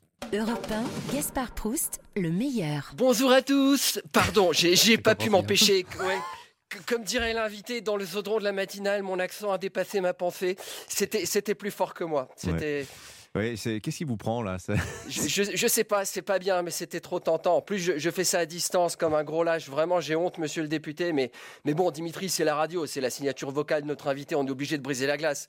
Nos auditeurs, ils sont en train de se faire un café, ils ouvrent le poste, d'un coup, bzzz, tiens, ce matin, Mabrouk reçoit Maya l'abeille. Donc on est obligé, tu vois. C'est si, comme, comme si, si on fait rien, on va dire que l'auditeur, qu'on est dans la complaisance. Donc je vous promets, monsieur le député, que le jour où on reçoit Macron, je fais toute la chronique en t-shirt Rési, en zozotant face à lui. Je vous jure je lui dirai, c'est pas parce que Jean-Philippe Tanguy est du RN que vous n'allez pas y échapper. Voilà, C'est- vrai que c'est une entrée en matière pour le moins spectaculaire, Gaspard. hein. Non, mais plus sérieusement, j'ai eu l'autorisation de sa patronne pour le faire. Comment ça, Marine Le vrai. Pen vous a autorisé à imiter Jean-Philippe Tanguy? Bah, vous vous souvenez pas, quand elle est venue à la matinale et que j'ai imité l'invité, euh, euh, j'imaginais Tanguy à la tribune de l'Assemblée et je lui faisais dire Taisez-vous, vilains zadistes, le 100 points, ça existe. Bon, euh, je sais pas si vous avez vu la séquence, monsieur le député, mais qu'est-ce que ça l'a fait rire Elle, elle s'était pas retenue. Et en vrai. sortant, Parce elle que a je dis dit. euh, pire. Ah bah voilà, elle, a dit ça fait du bien de rire le matin. Elle a ajouté Tanguy, c'est un vrai talent. On est trop ravis qu'il nous ait rejoint et ça, ça se comprend. hein. C'est vrai que les députés RN qui ont fait comme vous l'essai avec Sciences Po, euh, c'est pas l'essentiel des troupes. hein. Quand vous avez rejoint le groupe RN à l'Assemblée, vu vos diplômes, c'est comme si on venait de jeter un iPhone 14 dans les rues de Bamako. Ça, ça fait remonter direct le pays de 10 classes dans le classement du PIB. En tout cas, vous allez vous mettre une, bo- une bonne ambiance quand on va se retrouver. Dites, euh, dites-moi hier, vous nous aviez parlé de la fragilité psychologique de l'agresseur Mm. d'Annecy. Est-ce que vous avez vu, Gaspard, cette étude selon laquelle euh, les migrants seraient psychologiquement fragiles, mais de plus en plus diplômés? J'ai envie de vous dire que l'un est la cause de l'autre. Ah, c'est-à-dire, expliquez-nous. Bah, c'est à cause des diplômes qui sont plus fragiles psychologiquement. Regardez en France, vous prenez un mec qui a fait sociologie, vous pouvez être sûr que dans 9 cas sur 10, il va vivre dans un monde parallèle. Et eux, c'est pareil. L'essentiel de leurs études, c'est quoi? C'est de la vidéo YouTube. Et ça, ça peut rendre malade en donnant de faux espoirs. Vous voyez? Salut à toi, jeune entrepreneur. Si toi aussi, grâce à une mise de départ de 10 euros, tu veux dégager un rendement qui te permettra de rivaliser en un an avec la fortune de Jeff Bezos, abonne-toi à ma formation, salle de marché, immobilier locatif, onglerie haut de gamme et Zobicoin. Et si d'aventure, tu veux booster tes chances de réussite dès tes premiers trades, j'ai prévu pour toi un module matière première, spécialité raisin sec et amandes, indexé sur le marché de la casserole à tagine. Alors je te le dis, la clé de ton jet est entre tes mains. Ouais, Aujourd'hui, tu regardes 10 vidéos à la suite de la même chaîne YouTube, à la fin, t'es le, le loup de Wall Street, faut comprendre. Alors certaines voix s'élèvent pour dire que les associations de migrants conseilleraient, euh, leur conseilleraient de se déclarer chrétiens ou homosexuels afin euh, de faciliter l'obtention de l'asile. Et en l'occurrence, euh, l'agresseur d'Annecy, Gaspard, ça vous aura pas échappé qu'il se serait déclaré chrétien. Vous savez, j'ai j'ai habité longtemps en Algérie, je connais un peu la mentalité du coin. À choisir entre les deux, la question, elle est vite répondue. hein. D'un point de vue strictement théologique, en plus, c'est plus cohérent. Comment ça? Bah, pour un musulman, contrairement à Jésus, Elton John ne fait pas encore partie des prophètes officiels reconnus par le Coran. Et puis, question image renvoyée au bled, c'est beaucoup plus safe. C'est-à-dire? Bah, une fois le crime commis, les images en boucle sur la chaîne d'info, l'impact n'est pas le même. S'il voit un mec qui se réclame de Jésus, personne va le croire. En revanche, s'il dit qu'il est homo, on va vite se dire Ah, tiens, ces soirées entre potes dans les bars à chicha. euh, Suffit qu'un média retrouve un selfie du gars avec la légende faute de grive, on mange des merdes, ça va vite mettre un doute. hein. Et comme on dit chez les motards, quand il y a un doute, c'est qu'il n'y a plus de doute. Gaspard Proust, tous les mardis, mercredis et jeudis à 8h34 sur Europe 1. 6h57 sur Europe 1, prochain rendez-vous, le journal de 7h, ce qui nous laisse tout pile le temps d'écouter Patrick Bruel avec Ce Monde-là. On arrive dans un instant. Bon réveil. Ce Monde-là, Patrick Bruel, bienvenue sur Europe 1, il est 7h. Europe 1 Matin Week-end. Lénaïque Monnier. Et on est très heureux de vous vous accueillir sur Europe 1 ce matin. Bon dimanche à tous, bonne fête des pères. Il est donc 7h sur Europe 1. L'heure d'un nouveau journal avec vous, Clotilde Dumais. Bonjour. Bonjour les Naïcs, bonjour à tous. La vallée de Maurienne se réveille dans le calme ce matin, lendemain de manifestations contre le chantier de ligne ferroviaire entre Lyon et Turin. Les forces de l'ordre, comme les organisateurs, font état de plusieurs blessés. À la une également, cette marche blanche organisée pour rendre hommage à l'INSEE, l'adolescente victime de harcèlement scolaire s'est suicidée le mois dernier. Le ministère de l'Éducation a imposé une heure de sensibilisation sur le harcèlement cette semaine. On va voir comment ça s'est passé. Et puis la déception de La Rochelle qui passe à côté de son tout premier bouclier de Brennus. C'est le 22e en ce qui concerne les Toulousains qui sont donc une nouvelle fois champions de France de rugby. Votre prochaine demi-heure sur Europe 1, Serge Blanco, consultant rugby. Europe 1 pour parler de la victoire de Toulouse hier. Toulouse, ville de sport après la Coupe du France de foot.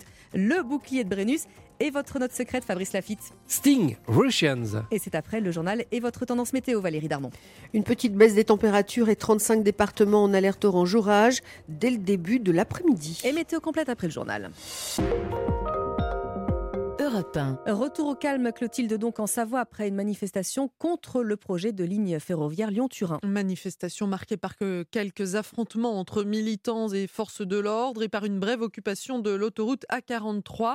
12 gendarmes ont été blessés d'après le ministre de l'Intérieur Gérald Darmanin. Les organisateurs font état d'une cinquantaine de blessés graves. La situation s'est calmée en fin de journée où les manifestants se sont repliés vers leur camp de base sur un terrain prêté par la commune de La Chapelle. Reportage de l'envoyé spécial d'Europe 1, Caroline Baudry. Un si bel endroit, ils vont le détruire juste pour le profit. Peu importe le panneau baignade interdite, Bertocelli plonge dans le lac de la petite commune, la douche du soir pour ce militant italien aux longues boucles brunes, après une manifestation sous le soleil assommant, sa première côté français. Tu comprends vraiment une fois que tu es coincé à l'endroit même de la lutte. Je regarde les montagnes autour de moi et je me dis, mais comment diable quelqu'un peut penser que creuser un tunnel géant dans cette vallée est quelque chose qui a du sens? Des dizaines de tentes sont dressées dans une plaine aux allures de festival sous le regard de Matteo, 23 ans, un étudiant parisien adossé à une botte de foin. On voit qu'alors que c'est une manifestation qui ramène pas tant de gens que ça, il y avait, il y avait 4000 personnes, ce qui est assez modeste, on arrive quand même euh, à mettre à l'agenda euh, ce genre de problématiques dans la une de la plupart des, des journaux, euh, donc je suis plutôt content du bilan. La nuit tombe, mais certains dissimulent leur visage pour pouvoir rester mobilisés sans être identifiés, disent-ils, par crainte que cet engagement ne leur porte préjudice dans leur vie professionnelle. La Chapelle, Caroline Baudry, Europe 1. Un tout autre rassemblement prévu ce matin, cette fois c'est en hommage à l'INSEE. Cette adolescente de 13 ans qui s'est suicidée le mois dernier après avoir été victime de harcèlement scolaire. Un drame de plus qui a secoué le ministère de l'Éducation. En réponse, Papendiaï a donc euh, annoncé un peu à la hâte hein, une heure de sensibilisation obligatoire dans tous les collèges cette semaine. Alors comment s'est-elle déroulée? Écoutez les explications de Laurent Kaufmann, principal de collège en Seine-Saint-Denis et secrétaire fédéral du syndicat SGEN-CFDT. On a composé des binômes avec le choix d'intervenir dans les classes pour qu'il y ait à la fois un professeur et puis c'était un binôme direction euh, assistante sociale, CPE assistante sociale, de manière à ce que les élèves voient plusieurs interlocuteurs mobilisés sur ce sujet. On fait pas des séances d'une heure parce qu'on a un timing de fin d'année qui est compliqué, mais on reste entre un quart d'heure et une demi-heure à donner les informations aux élèves et puis à discuter avec eux parce qu'il y a quand même toujours des questions qui se posent euh, sur ce sujet-là. Donc redire aux élèves ce que c'est et quelle euh, conduite à tenir, enfin quand on se sent victime ou quand on est témoin, parce qu'on a aussi beaucoup insisté là-dessus, c'est que la complexité dans ces situations-là, c'est que parfois les élèves savent des choses mais n'osent pas parler. Donc on a réinsisté là-dessus et puis on a parlé des numéros euh, qui sont à disposition des élèves et des adultes euh, interlocuteurs qui sont à disposition des élèves dans l'établissement. Laurent Kaufmann, interrogé par euh, Louis Salé pour Europe 1. En Grèce, quatre jours après le naufrage d'un bateau de migrants, les chances de retrouver des survivants sont désormais quasi nulles. Le bilan est de 78 morts au moins, une centaine de rescapés dans la ville portuaire de Kalamata. Les familles des disparus attendent toujours alors que l'identification des corps repêchés euh, en mer a débuté hier matin. Reportage de Wilfried de Villers. Document en main, Mohamed fait les 100 pas devant le poste de la police portuaire. Il vient de faire un test ADN pour tenter d'identifier son frère parmi les 78 dépouilles repêchées en mer. Je leur ai demandé combien de temps il fallait pour avoir les résultats du test. Ils m'ont simplement dit qu'ils ne savaient pas, qu'ils ont trop de travail. Pour tout vous dire, je n'ai plus aucun espoir. L'espoir de récupérer les corps de leurs proches, faute de les retrouver vivants, c'est tout ce que demande Issam à la recherche de son neveu. Tout le monde veut savoir ce qui s'est passé. On a besoin du corps. La famille ne peut pas accepter la mort de leur enfant. Elle a besoin de son corps pour faire son deuil. Face aux gardes-côtes, Sakib explose. Voilà des heures qu'il cherche à voir les dépouilles. Ils ne nous ont pas laissé rentrer. Ils ont regardé une photo et nous ont dit qu'un seul Pakistanais était ici. Mon frère pourrait être l'un des morts, mais on nous dit qu'il n'y a aucun moyen d'aller voir les corps. Tout ce que je demande, c'est qu'ils dressent au moins une liste des morts. Selon les autorités grecques, l'identification des corps devrait prendre encore plusieurs jours. Kalamata, Wilfried de Villers, Europe 1. Et ce naufrage intervient en pleine campagne pour les élections législatives. Les Grecs sont appelés aux urnes aujourd'hui. La droite de l'ancien Premier ministre Kyriakos Mitsotakis espère euh, obtenir la majorité absolue pour former un gouvernement sans alliance. 7h06 sur Europe 1 et le salon Vivatech qui vient de fermer ses portes à Paris. Avec une dernière journée euh, dédiée au grand public hein, qui a pu euh, non seulement découvrir des nouveautés en intelligence artificielle, mais également en sport. Autre grande thématique hein, de cette édition avec les Jeux olympiques de 2024 et le mondial de rugby dans quelques mois. Pour Europe 1, Aurélien Fleureau a d'ailleurs croisé dans les allées du salon Fabien Galtier, le sélectionneur du 15 de France, qui a déjà mis en place avec son staff des innovations technologiques pour ses joueurs. Cela s'appelle la touche augmentée de la réalité virtuelle et des images captées en 3D volumétrique, ce qui permet de voir une action en mouvement un nouvel outil co-construit avec Orange par Karim Ghezal, l'un des entraîneurs de l'équipe de France. On est rentré par la touche parce que c'est le, domaine le plus facile au départ. C'est un espèce de laps de temps où le joueur il a 3-4 secondes pour prendre une décision et ça concernera d'autres systèmes de jeu. Vivatech, c'est un début pour nous, c'est un pied, mais c'est un pied en avant euh, vers ce qui va se faire demain dans le futur. Les matchs se gagnent parfois sur des détails. Fabien Galtier, le manager du 15 de France, ne compte rien laisser au hasard. On a identifié euh, un domaine très particulier qui est la phase de conquête, qui est la touche, où on pouvait continuer à s'entraîner en simulant en fait des phases de jeu. Le plus simple à, travailler en technologie, mais un des plus complexes où les matchs se perdent et se gagnent aussi. Une technologie qui permet de faire progresser les joueurs sans les fatiguer physiquement. Enchaîner les séquences de touches est impactant pour les genoux notamment, et cela permet à des joueurs blessés de rester dans la dynamique de performance instaurée au sein des Bleus. Et pas besoin de technologie hein, pour euh, les Toulousains qui viennent de remporter leur 22e titre de champion de France. Victoire 29 à 26 hier soir grâce à un essai euh, de dernière minute signé Romain Ntamak. De quoi doucher les espoirs de La Rochelle qui manque donc encore une occasion de soulever un premier bouclier de Brennus. Grosse déception forcément pour le capitaine Grégory Aldrit. Bien sûr qu'il y a des regrets, c'est ça qui sera le plus dur. Et, euh, on a été meilleur que Toulouse pendant 78 minutes, ça suffit pas pour gagner une finale, mais on va, rester soudés tous ensemble. Comme nous a dit le, président Macron, c'est euh, quand on fait des erreurs, quand, on est dans, des défaites comme ça, il faut la digérer et c'est la seule façon de, progresser. Si on ferme les yeux et qu'on se cherche des excuses, on peut, ça peut être le début de la fin. les Toulousains sont attendus en fin d'après-midi sur la place euh, du Capitole pour célébrer donc leur 22e titre de champion de France. Et vous avez vécu ce match euh, en direct sur Europe 1 hier soir avec Serge Blanco qui nous rejoint d'ici quelques petits instants. Merci beaucoup Clotilde. Il est 7h09 sur Europe 1, alors ça rime, mais ça ne fait pas tellement euh, nos affaires, hein, Valérie. Aujourd'hui, ça se résume à nuages et orages. Effectivement, du Pays Basque et Bordelais, de l'Auvergne au Limousin, en remontant vers le centre, le bassin parisien, les côtes normandes, prudence en raison des orages de cet après-midi, forts et accompagnés de grêles. 35 départements sont déjà en alerte orange orage, Normandie, bassin parisien, Hauts-de-France, ainsi qu'une partie du sud-ouest. Des Pyrénées, Hauts-de-France, d'ailleurs, il fait déjà très chaud. Mm. Attendez-vous aussi à des orages euh, isolés. Le vent d'automne souffle fort dans son domaine jusqu'à 70 km/h en rafale sur les Pyrénées. En Bretagne, votre journée va se dérouler sous un ciel chargé avec quelques averses orageuses, surtout autour de la région rennaise. En revanche, de Rhône-Alpes au Grand Est, le temps qui reste globalement sec malgré le développement d'orages de chaleur. Et puis sur la Méditerranée, c'est soleil avec des rafales de vent aux alentours de 70 km/h. Merci beaucoup Valérie Darmon. On vous retrouve à 7h30 et puis dans un instant sur Europe 1, je vous le disais, nous parlons rugby, 22e titre pour le Stade toulousain, le consultant rugby européen Serge Blanco est avec nous dans un instant. À tout de suite. Europe 1 matin week-end. Lénaïque Monnier. Il est 7h11 sur Europe 1. Bienvenue à vous. Alors, il était au commentaire hier soir sur Europe 1 pour cette finale du top 14 qui a vu le Stade toulousain l'emporter, mais sur le fil hein, face à La Rochelle. Bonjour Serge Blanco. Bonjour. Merci d'être avec nous si tôt alors que vous avez peut-être veillé un peu tard. Alors quel match, quel match? J'imagine que c'est un plaisir ça à commenter. Hein. C'est un plaisir et, c'est un déchirement en, même temps parce que, vous savez, il n'y a que le sport qui peut donner de telles émotions. On s'est aperçu qu'il euh, y avait un match avec un certain nombre d'internationaux sur le terrain. C'était peut-être la confrontation la plus attendue euh, cette année euh, dans notre championnat. Et puis, il y a eu un dénouement. Il a fallu attendre pratiquement les dernières minutes pour voir cette équipe du Stade toulousain qui jusqu'à-là avait été quand même dominée eh bien, passer devant et gagner, remporter son 22e titre. Et alors c'est vrai que c'était un match assez équilibré, hein. on s'est couru un petit peu après le score de part et d'autre. On imagine que pour euh, les supporters de La Rochelle et de Toulouse, avec euh, ce final, ça a été vraiment les montagnes russes. Hein. Oui, il faut être euh, cardiaquement assez solide Et c'est vrai que euh, on a vu un jeu Rochelet qui, qui a permis à cette équipe de s'exprimer dans un premier temps, de dominer, de véritablement dominer. Et puis après, euh, en commettant quelques fautes et en ratant quelques coups de quelques coups de pied, euh, ils ont permis aux Toulousains de rester toujours dans la course.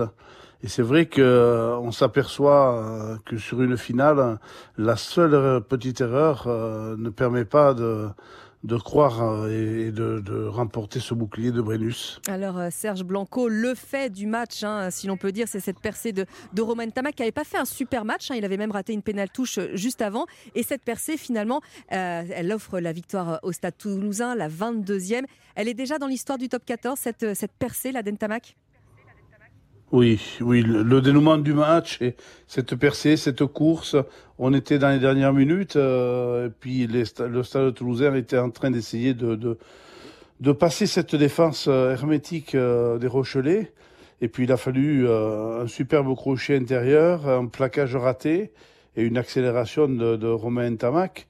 Mais c'est vrai que cette situation et cet essai rentrent dans les annales, faire changer le sort d'un match euh, à quelques secondes de la fin du match euh, est véritablement un exploit. Mais je pense qu'il a pu réaliser cet exploit que parce qu'il y a eu de l'abnégation au niveau de la mentalité des, des Toulousains qui ont toujours cru qu'ils pouvaient, ils avaient la possibilité de gagner. Et puis il le disait d'ailleurs euh, en conférence de presse juste après Romain Tamac qu'il était soit l'homme du match, soit l'homme de la défaite, qu'il fallait du caractère.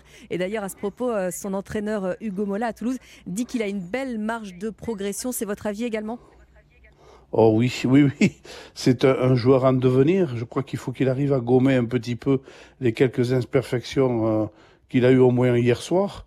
Euh, mais on s'aperçoit aussi que euh, c'est un garçon qui est plein à propos, qui a une vision sur le jeu très intéressante. Il est capable de vous changer, comme il l'a fait hier soir, mm.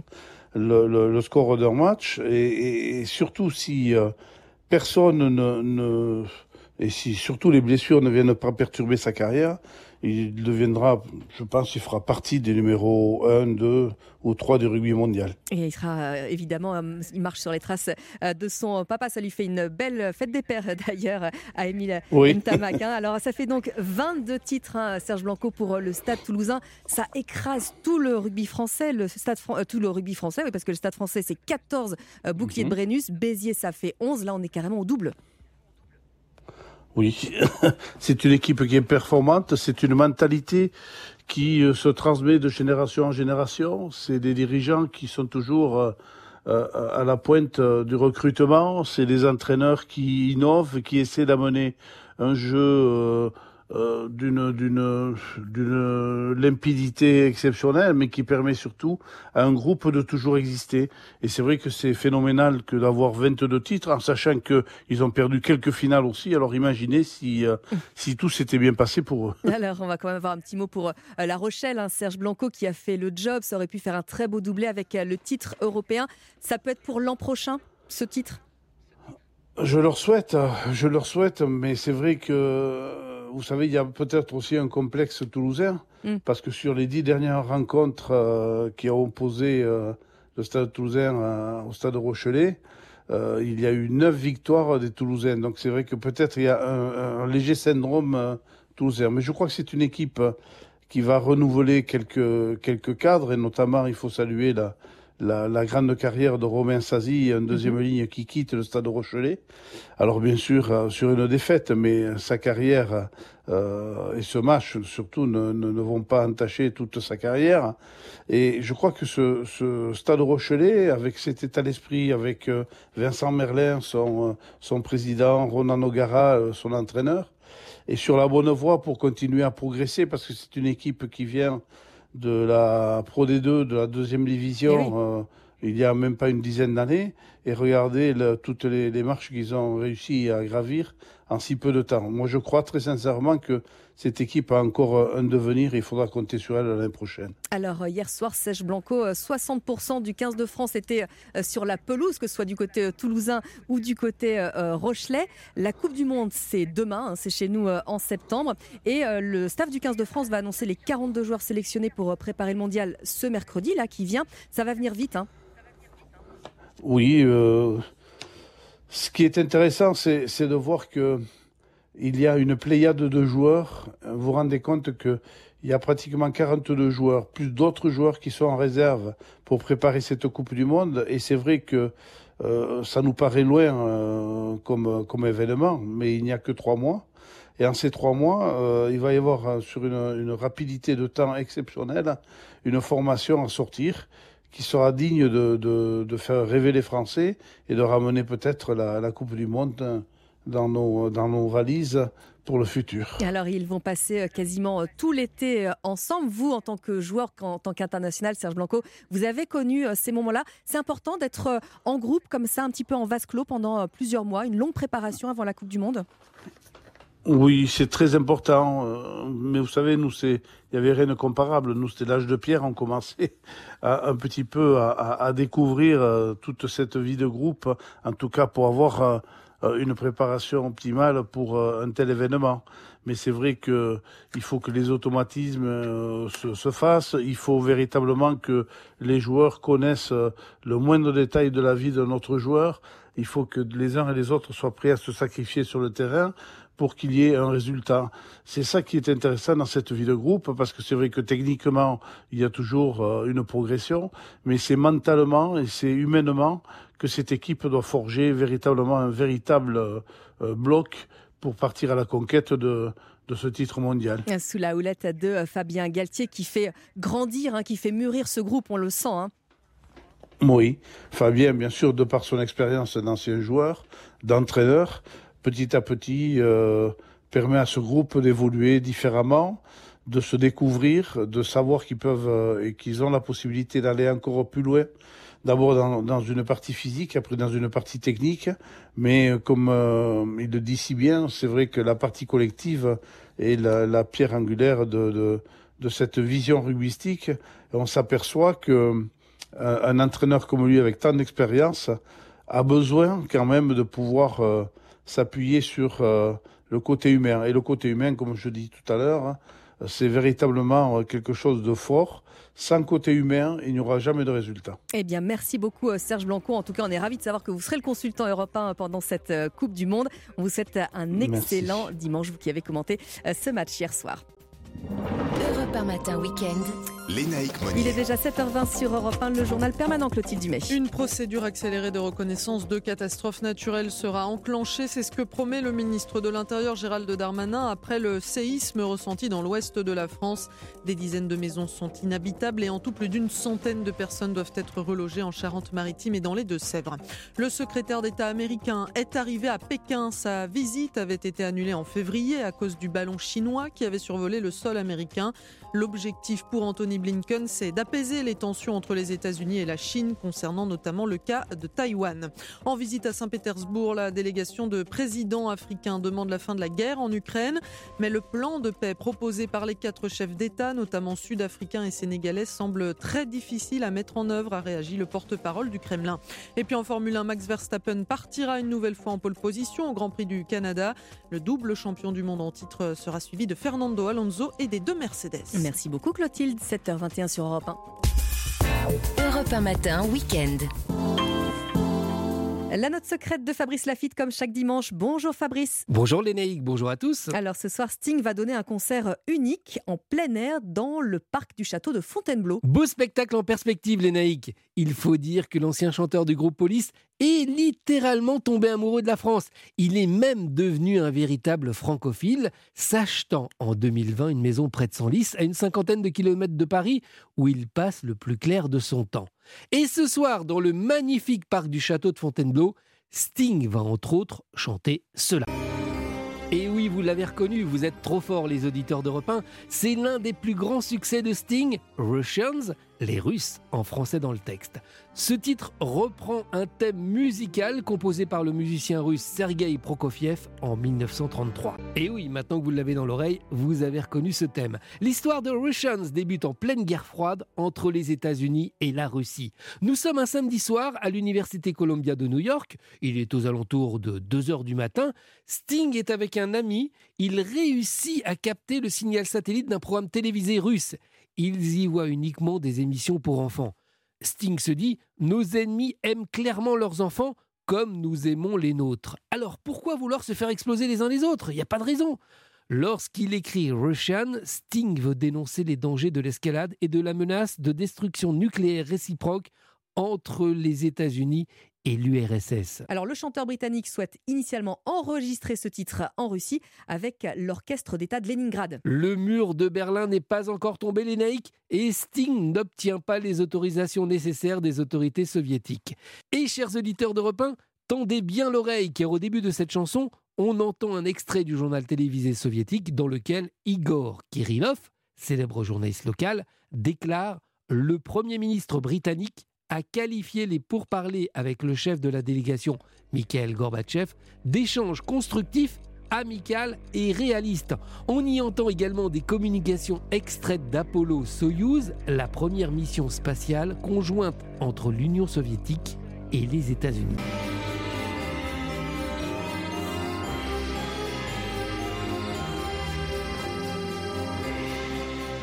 Russian sur Europe 1 et on va préciser un Fabrice qu'à sa sortie en France en novembre 85, eh bien c'est devenu un tube directement entré dans le top 50 d'Europe 1 pour y rester pendant 19 semaines. Merci beaucoup Fabrice Lafitte. Merci Lénaïque. Bon dimanche. Un bon dimanche que l'on vous souhaite à vous aussi qui avez choisi euh, Europe 1 pour vous accompagner. Toutes les équipes du week-end là et puis demain, nous on va passer la main et notamment à Philippe Vandel pour euh, Culture Média euh, de 9h à 11h. D'ailleurs, ses invités seront Marc-Olivier Fogiel et l'écrivain Yann Yann qu'il est 7h28 sur Europe 1. Dans un instant, le journal arrive et puis euh, ça vous concerne. Valérie Darmon, euh, Roland Pérez, on parlera de cette application pour renforcer la sécurité des femmes dans l'espace public. Et on se demandera avec Valérie si Internet nous aide vraiment à faire de bonnes affaires. A tout de suite. Europe 1 matin week-end. Lénaïque Monnier. Excellent dimanche à l'écoute d'Europe 1. Une très bonne fête des pères également. Il est l'heure d'un nouveau journal avec Clément Barguin. Bonjour Clément. Bonjour les naïcs, bonjour à tous. À Vendin-le-Vieil, dans le Pas-de-Calais, une marche blanche est organisée ce matin en hommage à la jeune lycée victime de harcèlement scolaire. Elle s'est suicidée le mois dernier. Pour le 83e anniversaire de l'appel du 18 juin du général de Gaulle, Emmanuel Macron doit officialiser l'entrée au Panthéon des résistants Méliné et Missak Manouchian. Et puis Toulouse s'offre un 22e titre de champion de France face à La Rochelle, mais après cette finale de top 14, l'état de la pelouse du Stade de France inquiète le staff des Bleus. Ils affrontent la Grèce demain pour les qualifications de l'Euro 2024. Votre prochaine demi-heure sur Europe 1, bienvenue chez vous avec Christophe Bordet bien sûr, et puis euh, ça vous concerne. Roland Pérez, on parle de quoi? On parle de la sécurité des femmes dans l'espace public et on des bons gestes à adopter pour éviter les noyades de nos enfants. Et avec vous Valérie Darmon Les faux plans des achats Internet. Et c'est après le journal et votre tendance météo Valérie. Et le temps instable avec plusieurs passage orageux marqué aujourd'hui, d'où 35 départements en vigilance orange orage sur la façade ouest. Et météo complète après le journal.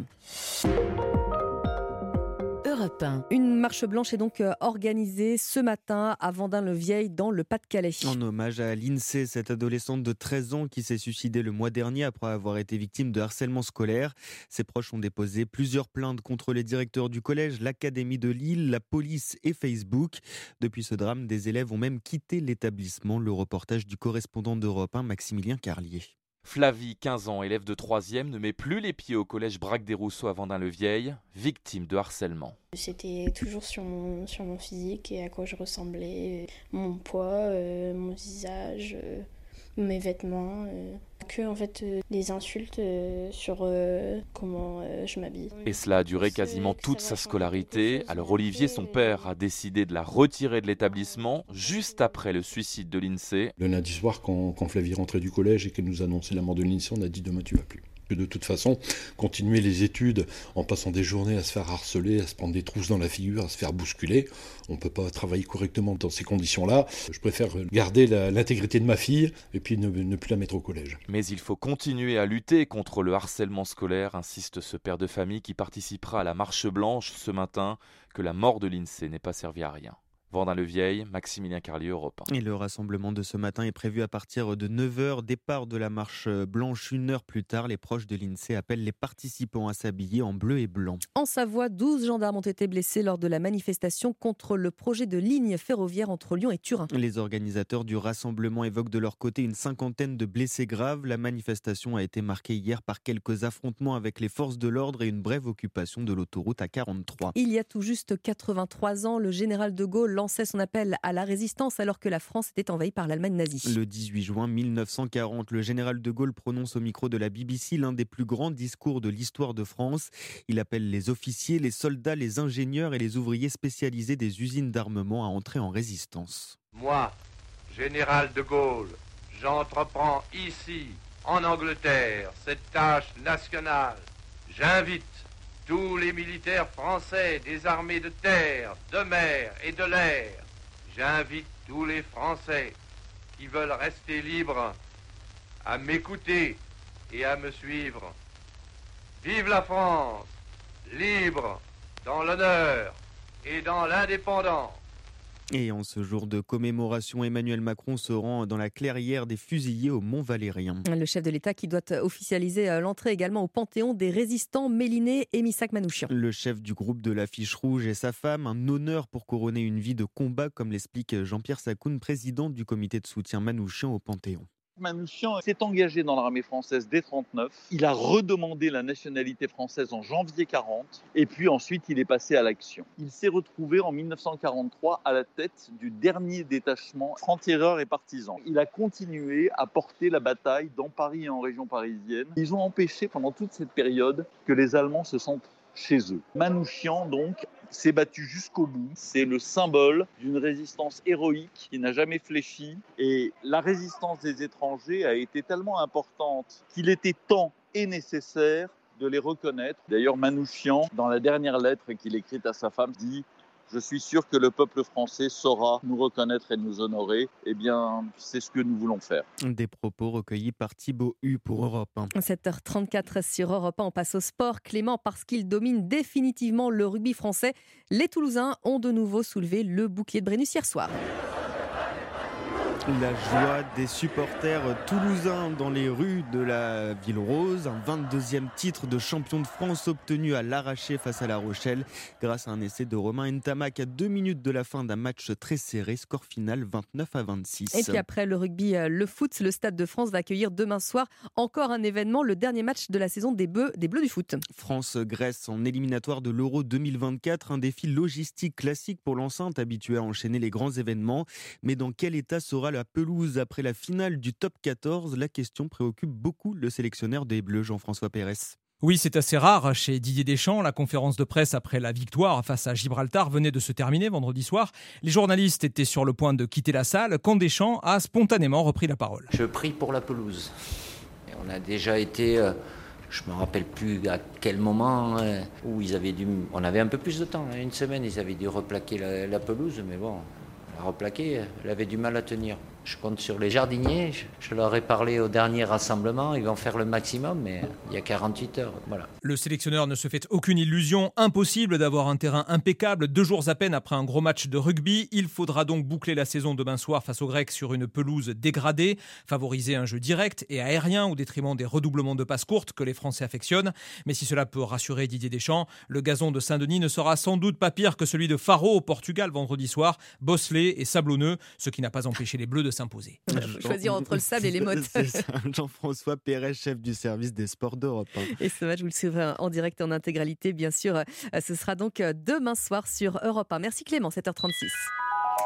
Alors pour nous de voir euh, Valérie Darmon, euh, l'état du ciel, c'est pas terrible, il faut pas, oublier son parapluie si on va au marché. Hein. Effectivement, alors déjà au lever du jour, les résidus pluvieux orageux arrivés la veille par l'ouest s'étendent du nord du massif central à la Haute-Normandie et sur les Hauts-de-France en passant par le bassin parisien.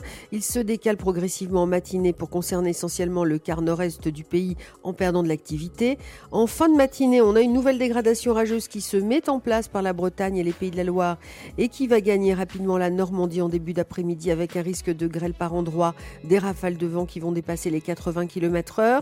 En fin d'après-midi en soirée, cette ligne orageuse se décale vers le bassin parisien et les Hauts-de-France. Et en seconde partie d'après-midi, un ciel plus variable qui revient sur le nord-ouest, en tout cas sur la Bretagne, mhm. avec quelques ondées possibles près du littoral. C'est pourquoi on a 35 départements en vigilance orange orage sur la moitié ouest du pays. En fin de journée, on a une seconde dégradation qui arrive donc sur l'Aquitaine et qui va ensuite gagner Midi-Pyrénées. Toujours des orages avec de la grêle éventuelle et de fortes rafales de vent. C'est très simple. La façade est est protégée, le pourtour méditerranéen aussi, avec le soleil et les maximales qui vont aussi entre 21 à 15 Et toujours 35 à Perpignan. Merci beaucoup Valérie. Euh, on vous retrouve pour une météo complète évidemment à 8, h et puis dans un tout petit instant également. Hein, vous ne partez pas trop loin puisque ça vous concerne. Ça arrive. On va se demander euh, si Internet nous aide vraiment à faire euh, de bonnes affaires et puis on va parler de cette application qui est très importante, Ma Sécurité, avec Roland Pérez. Elle est là pour nous aider à renforcer la sécurité des femmes dans l'espace public. On voit ça dans un tout petit instant. Il est 7h38. Bon réveil sur Europe 1. Réveillez-vous. Informez-vous avec Lénaïque Monnier sur Europe 1. Et avec ça vous concerne. Alors ce matin sur Europe 1, on se remet à la natation pour éviter de se noyer. On va voir si faire euh, nos emplettes sur Internet est une bonne idée. Valérie Darmon, Roland Pérez, bonjour. Bonjour. Bonjour, bonjour à tous. Et alors, avant de développer tout ça, Roland, on va parler euh, de cette euh, campagne nationale de sensibilisation. Ça va parler à toutes les femmes.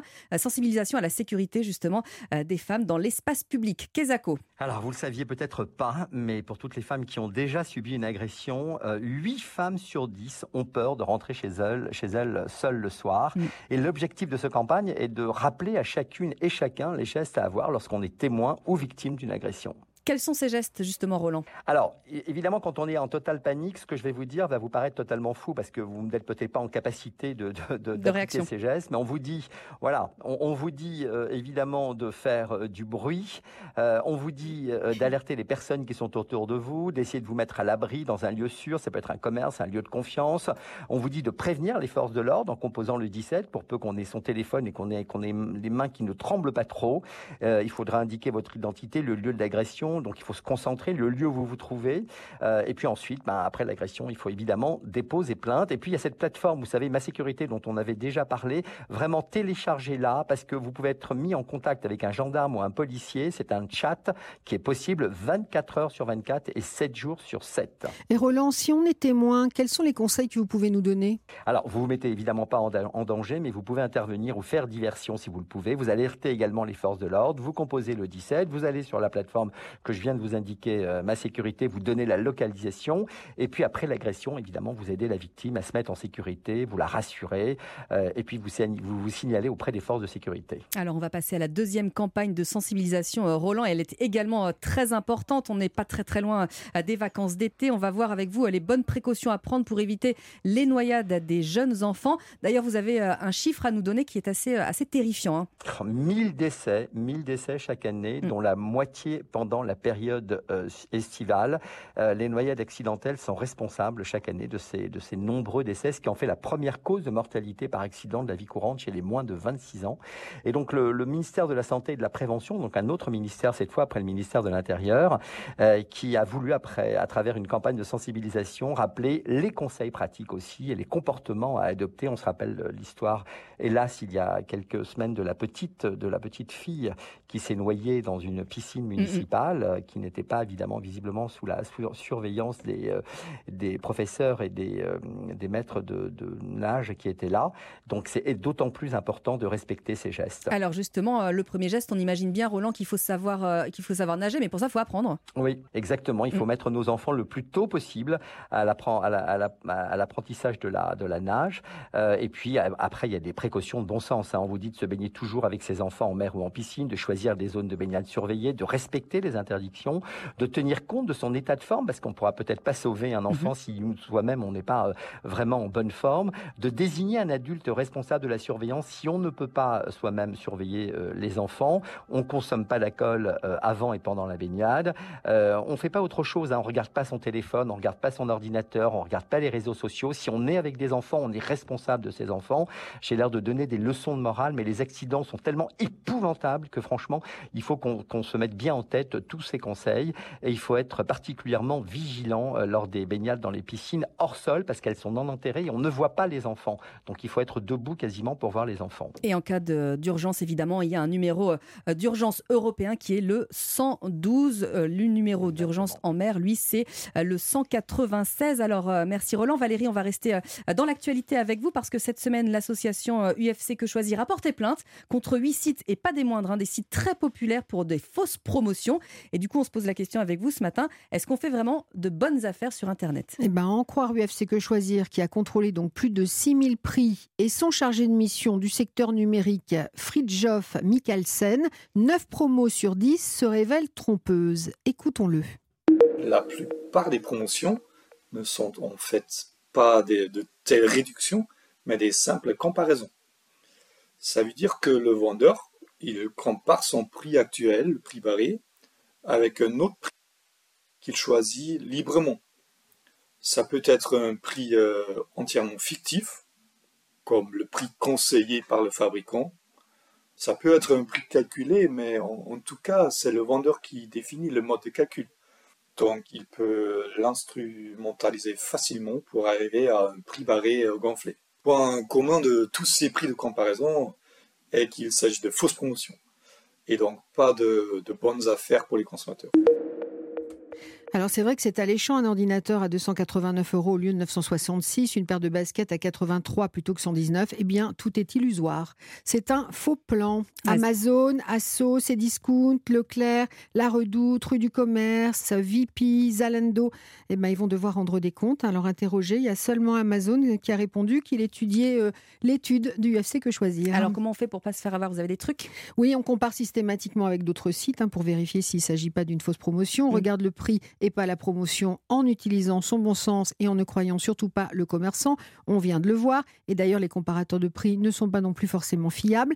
On fait attention aux petits astérix très difficiles à trouver et à surtout à comprendre. Et puis on fait attention euh, aux mots qui s'affichent tout le temps sur notre ordi. Mm. Prix de vente conseillé, à l'origine, ancien prix, prix moyen sur le marketplace, etc. Euh, alors du coup, eh ben, on fait attention à tout, y compris le format, la des couleur, heures la police. gagner du temps. Voilà, et on va au magasin. Il y a tout de même une réglementation à Valérie, on le précise. Oui, euh, ce- ces sites de vente font entorse à la directive européenne qui s'appelle Omnibus, qui impose depuis un an que l'affichage d'une réduction de prix se fasse sur la base du prix le plus bas pratiqué par le vendeur au cours du mois précédent l'entrée en vigueur justement de la promotion. Bon, bah voilà, on a perdu du temps sur Internet. On va retourner faire les boutiques hein, de façon un peu plus classique. Le réel, c'est Le mieux. réel, c'est pas mal. Merci à tous les deux. Europe 1 matin week-end. Lénaïque Monnier. Excellent dimanche à l'écoute d'Europe 1. Il est 7h47. Il est l'heure du journal permanent Clément Bargain. 12 gendarmes ont été blessés en Savoie après la manifestation contre le projet de ligne ferroviaire entre Lyon et Turin. Les organisateurs du rassemblement évoquent de leur côté une cinquantaine de blessés graves. La manifestation a été marquée par quelques affrontements avec les forces de l'ordre et une brève occupation de l'autoroute A43.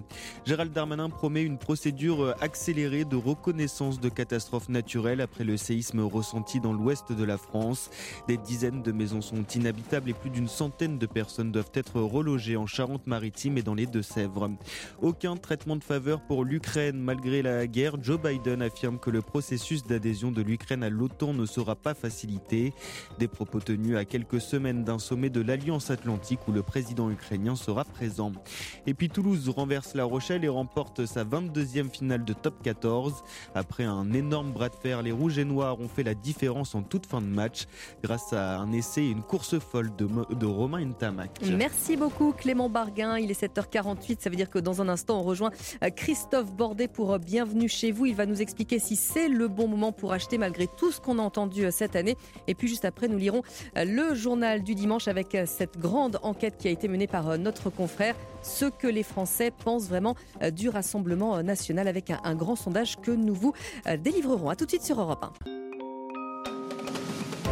Europe 1 matin week-end. Lénaïque Monnier. Bienvenue chez vous.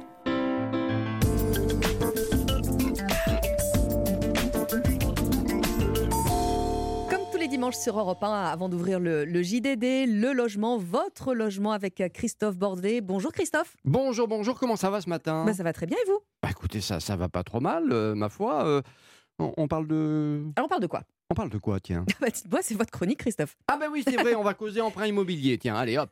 Vous pouvez m'accorder un prêt à 21% Oui. et m'endetter pendant 25 ans Oui. Vous me prenez vraiment pour un con Oui. Bon, alors, c'est un peu exagéré. Oui. Oh, hein, euh, sketch des inconnus sur une célèbre banque dont on taira le nom. Alors, c'est vrai que les taux d'intérêt ne cessent de grimper et, et c'est pas fini puisque cette semaine, la Banque Centrale Européenne a décidé d'augmenter ses taux de 0,25%. L'argent plus cher car l'Europe pense que la croissance va être moins bonne que prévu. Le problème au final, c'est qui qui paye, comme dirait l'autre bah, C'est nous. Eh ben oui, voilà, c'est vous, c'est moi, c'est le consommateur. Dans ces conditions, est-ce encore le bon moment d'emprunter? Oui, d'emprunter pour acheter son appartement ou sa maison. La réponse de Ludovic Usio, il est cofondateur d'Artemis Courtage. On empruntera à de meilleures conditions aujourd'hui que demain, qu'à la rentrée de septembre et qu'à la rentrée de janvier. Euh, ça, c'est une certitude. Les taux ont plus que triplé depuis 18 mois. On sera probablement à la rentrée de septembre à 4% en moyenne sur toutes les durées. Et, euh, il n'est pas impossible d'envisager qu'on soit aux alentours de, de 5% sur, sur 15 ans à la rentrée de janvier 2024. Bon, c'est pas très encourageant tout ça. Des taux d'intérêt immobiliers qui vont poursuivre leur remontada. 40% des prêts refusés Eh aux oui, on en a particuliers, parlé, hein. on en a déjà parlé, notamment à ceux qui veulent acheter pour la première fois. Question, mais pourquoi donc, pourquoi donc les banques n'ouvrent-elles pas les vannes du crédit une fois pour toutes? La vraie barrière aujourd'hui, c'est que euh, les marges euh, auxquelles les banques euh, prêtent de l'argent aujourd'hui, elles sont soit trop faibles, soit nulles, soit même parfois négatives, et que euh, aussi longtemps que les, les taux auxquels elles empruntent elles-mêmes l'argent avant de les reprêter aux particuliers ne seront pas un peu plus, euh, un peu plus confortables, euh, bah, les banques euh, continueront à prêter euh, au compte-gouttes. Alors pour être clair, hein, Christophe, on a, on a compris le message. hein, les banques font pas assez de laine sur notre dos, donc quick, pas de crédit. Quick, pas de crédit, absolument. Les banques empruntent l'argent qu'elles nous prêtent, hein, pour Oui, faire simple, parce que les, les gens ne se rendent pas forcément compte. En ce moment, l'argent leur coûte, allez, grosso modo 3%, et elles le prêtent ensuite à 3,30%. Et elles estiment, oui, que c'est une marge beaucoup trop faible. Voilà, tout simplement. Alors Christophe, on se pose quand même euh, la question. Il y a 10 ans, on empruntait à 4-5%. Même plus parfois, pas. Parfois Mm. plus, c'était pas un problème. Pourquoi aujourd'hui, euh, ce serait catastrophique? Bah, tout simplement parce que les prix de l'immobilier étaient beaucoup moins élevés qu'aujourd'hui. Oui. Donc, l'un dans l'autre, ça fonctionnait. Aujourd'hui, les prix ne baissent pratiquement pas ou pas assez, alors que les taux ne cessent de monter. C'est l'effet ciseau. Quick, quick. Je vous dis, le résultat de tout ça, c'est que les Français qui achètent se retrouvent euh, dans des cages à lapins presque. on a perdu euh, 20% de capacité d'emprunt. Quand on pouvait emprunter 200 000 euros, aujourd'hui, à mensualité équivalente, on peut en emprunter 160 000.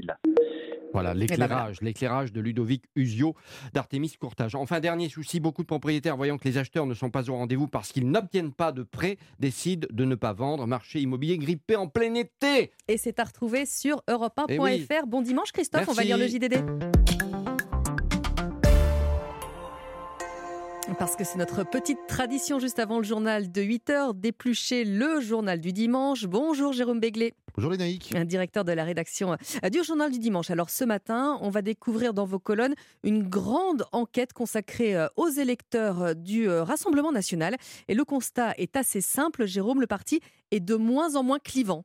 Un an après l'installation de 89 députés du Rassemblement national au Palais Bourbon, notre grande radioscopie réalisée par l'IFOP montre que le processus de respectabilisation du parti progresse. Il n'y a plus de catégorie hermétique au vote le péniste. Celui-ci progresse dans tous les segments où il a toujours été historiquement faible. Chez les retraités, par exemple, les cadres supérieurs, les diplômés du supérieur et les catégories les plus aisées, plus de 30% d'entre eux ont déjà voté pour ces candidats. Les nouvelles parts de marché électorales acquises par Marine Le Pen depuis son accession à la tête du mouvement en 2011 sont les 25-34 ans et les 50-64 ans, ainsi que les salariés du privé, qui à plus de 40% ont déjà voté au moins une fois pour le RN. Le Rassemblement national tend de plus en plus à se transformer en un parti attrape-tout. Ainsi, 27% des électeurs de Jean-Luc Mélenchon et 37% de Valérie Pécresse en 2022 déclarent avoir déjà voté pour lui. Et même, on monte à 28% chez les sympathisants de gauche. En cas d'élection de Marine Le Pen à la présidence de la République, 42% des Français jugent que cette perspective ne changerait pas grand-chose, mais il reste encore 73% à estimer que ce scénario constituerait un saut dans l'inconnu. Il s'agit de la quatrième vague d'une enquête initiée en 1997 et jamais les résultats n'ont été aussi favorables au parti de Jordan Bardella et de Marine Le Pen. Alors, grande enquête donc à, lire et à découvrir dans le journal du dimanche euh, ce jour, jour hein, Jérôme. Mais il y a également euh, dans votre journal un, un grand entretien avec Patrick Pouyanné, qui est le PDG du groupe Total Énergie. Total Energy est une entreprise mondiale qui connaît un grand succès mais qui est souvent accusée de tous les maux. Elle ne serait pas assez verte, elle vendrait l'essence et le gaz trop cher, elle gagnerait trop d'argent. Patrick Pouyanné qui euh, répond avec fougue et arguments percutants à ces critiques, il dit notamment nous avons investi 2 milliards d'euros dès 2020, puis 3 milliards en 2021, puis 4 milliards l'an dernier et 5 milliards d'euros en 2023 dans les énergies renouvelables et bas carbone. Nous sommes la majeure pétrolière la plus impliquée dans ce pari stratégique, précise-t-il. Pouyanné nous éclaire également sur le prix à venir de l'énergie, il va monter, la Mmh. capacité qu'a son groupe à embaucher et sur les relations avec les pouvoirs publics, une interview passionnante dans laquelle ce grand patron revient sur les paradoxes qui entourent son groupe. Et donc tout ça est à découvrir dans les colonnes du journal du dimanche. Merci beaucoup euh, Jérôme Béglé. Euh, Bonne journée à vous. Vous restez bien sur Europe 1. Le dossier du journal de 8 heures est consacré ce matin à la victoire du Stade toulousain en, en finale du top 14 hier soir. Figurez-vous qu'on a mis Geoffrey Branger dans un bus hier soir juste après le match. Lui qui est Rochelet, eh bien il a fait tout le voyage avec les supporters de Toulouse. Il est en route en ce moment. Il va nous raconter tout ça. Et puis nous ferons un petit détour également par le F-Fest. Le métal s'invite sur Europe 1 dans un instant. À tout de suite. Europe 1.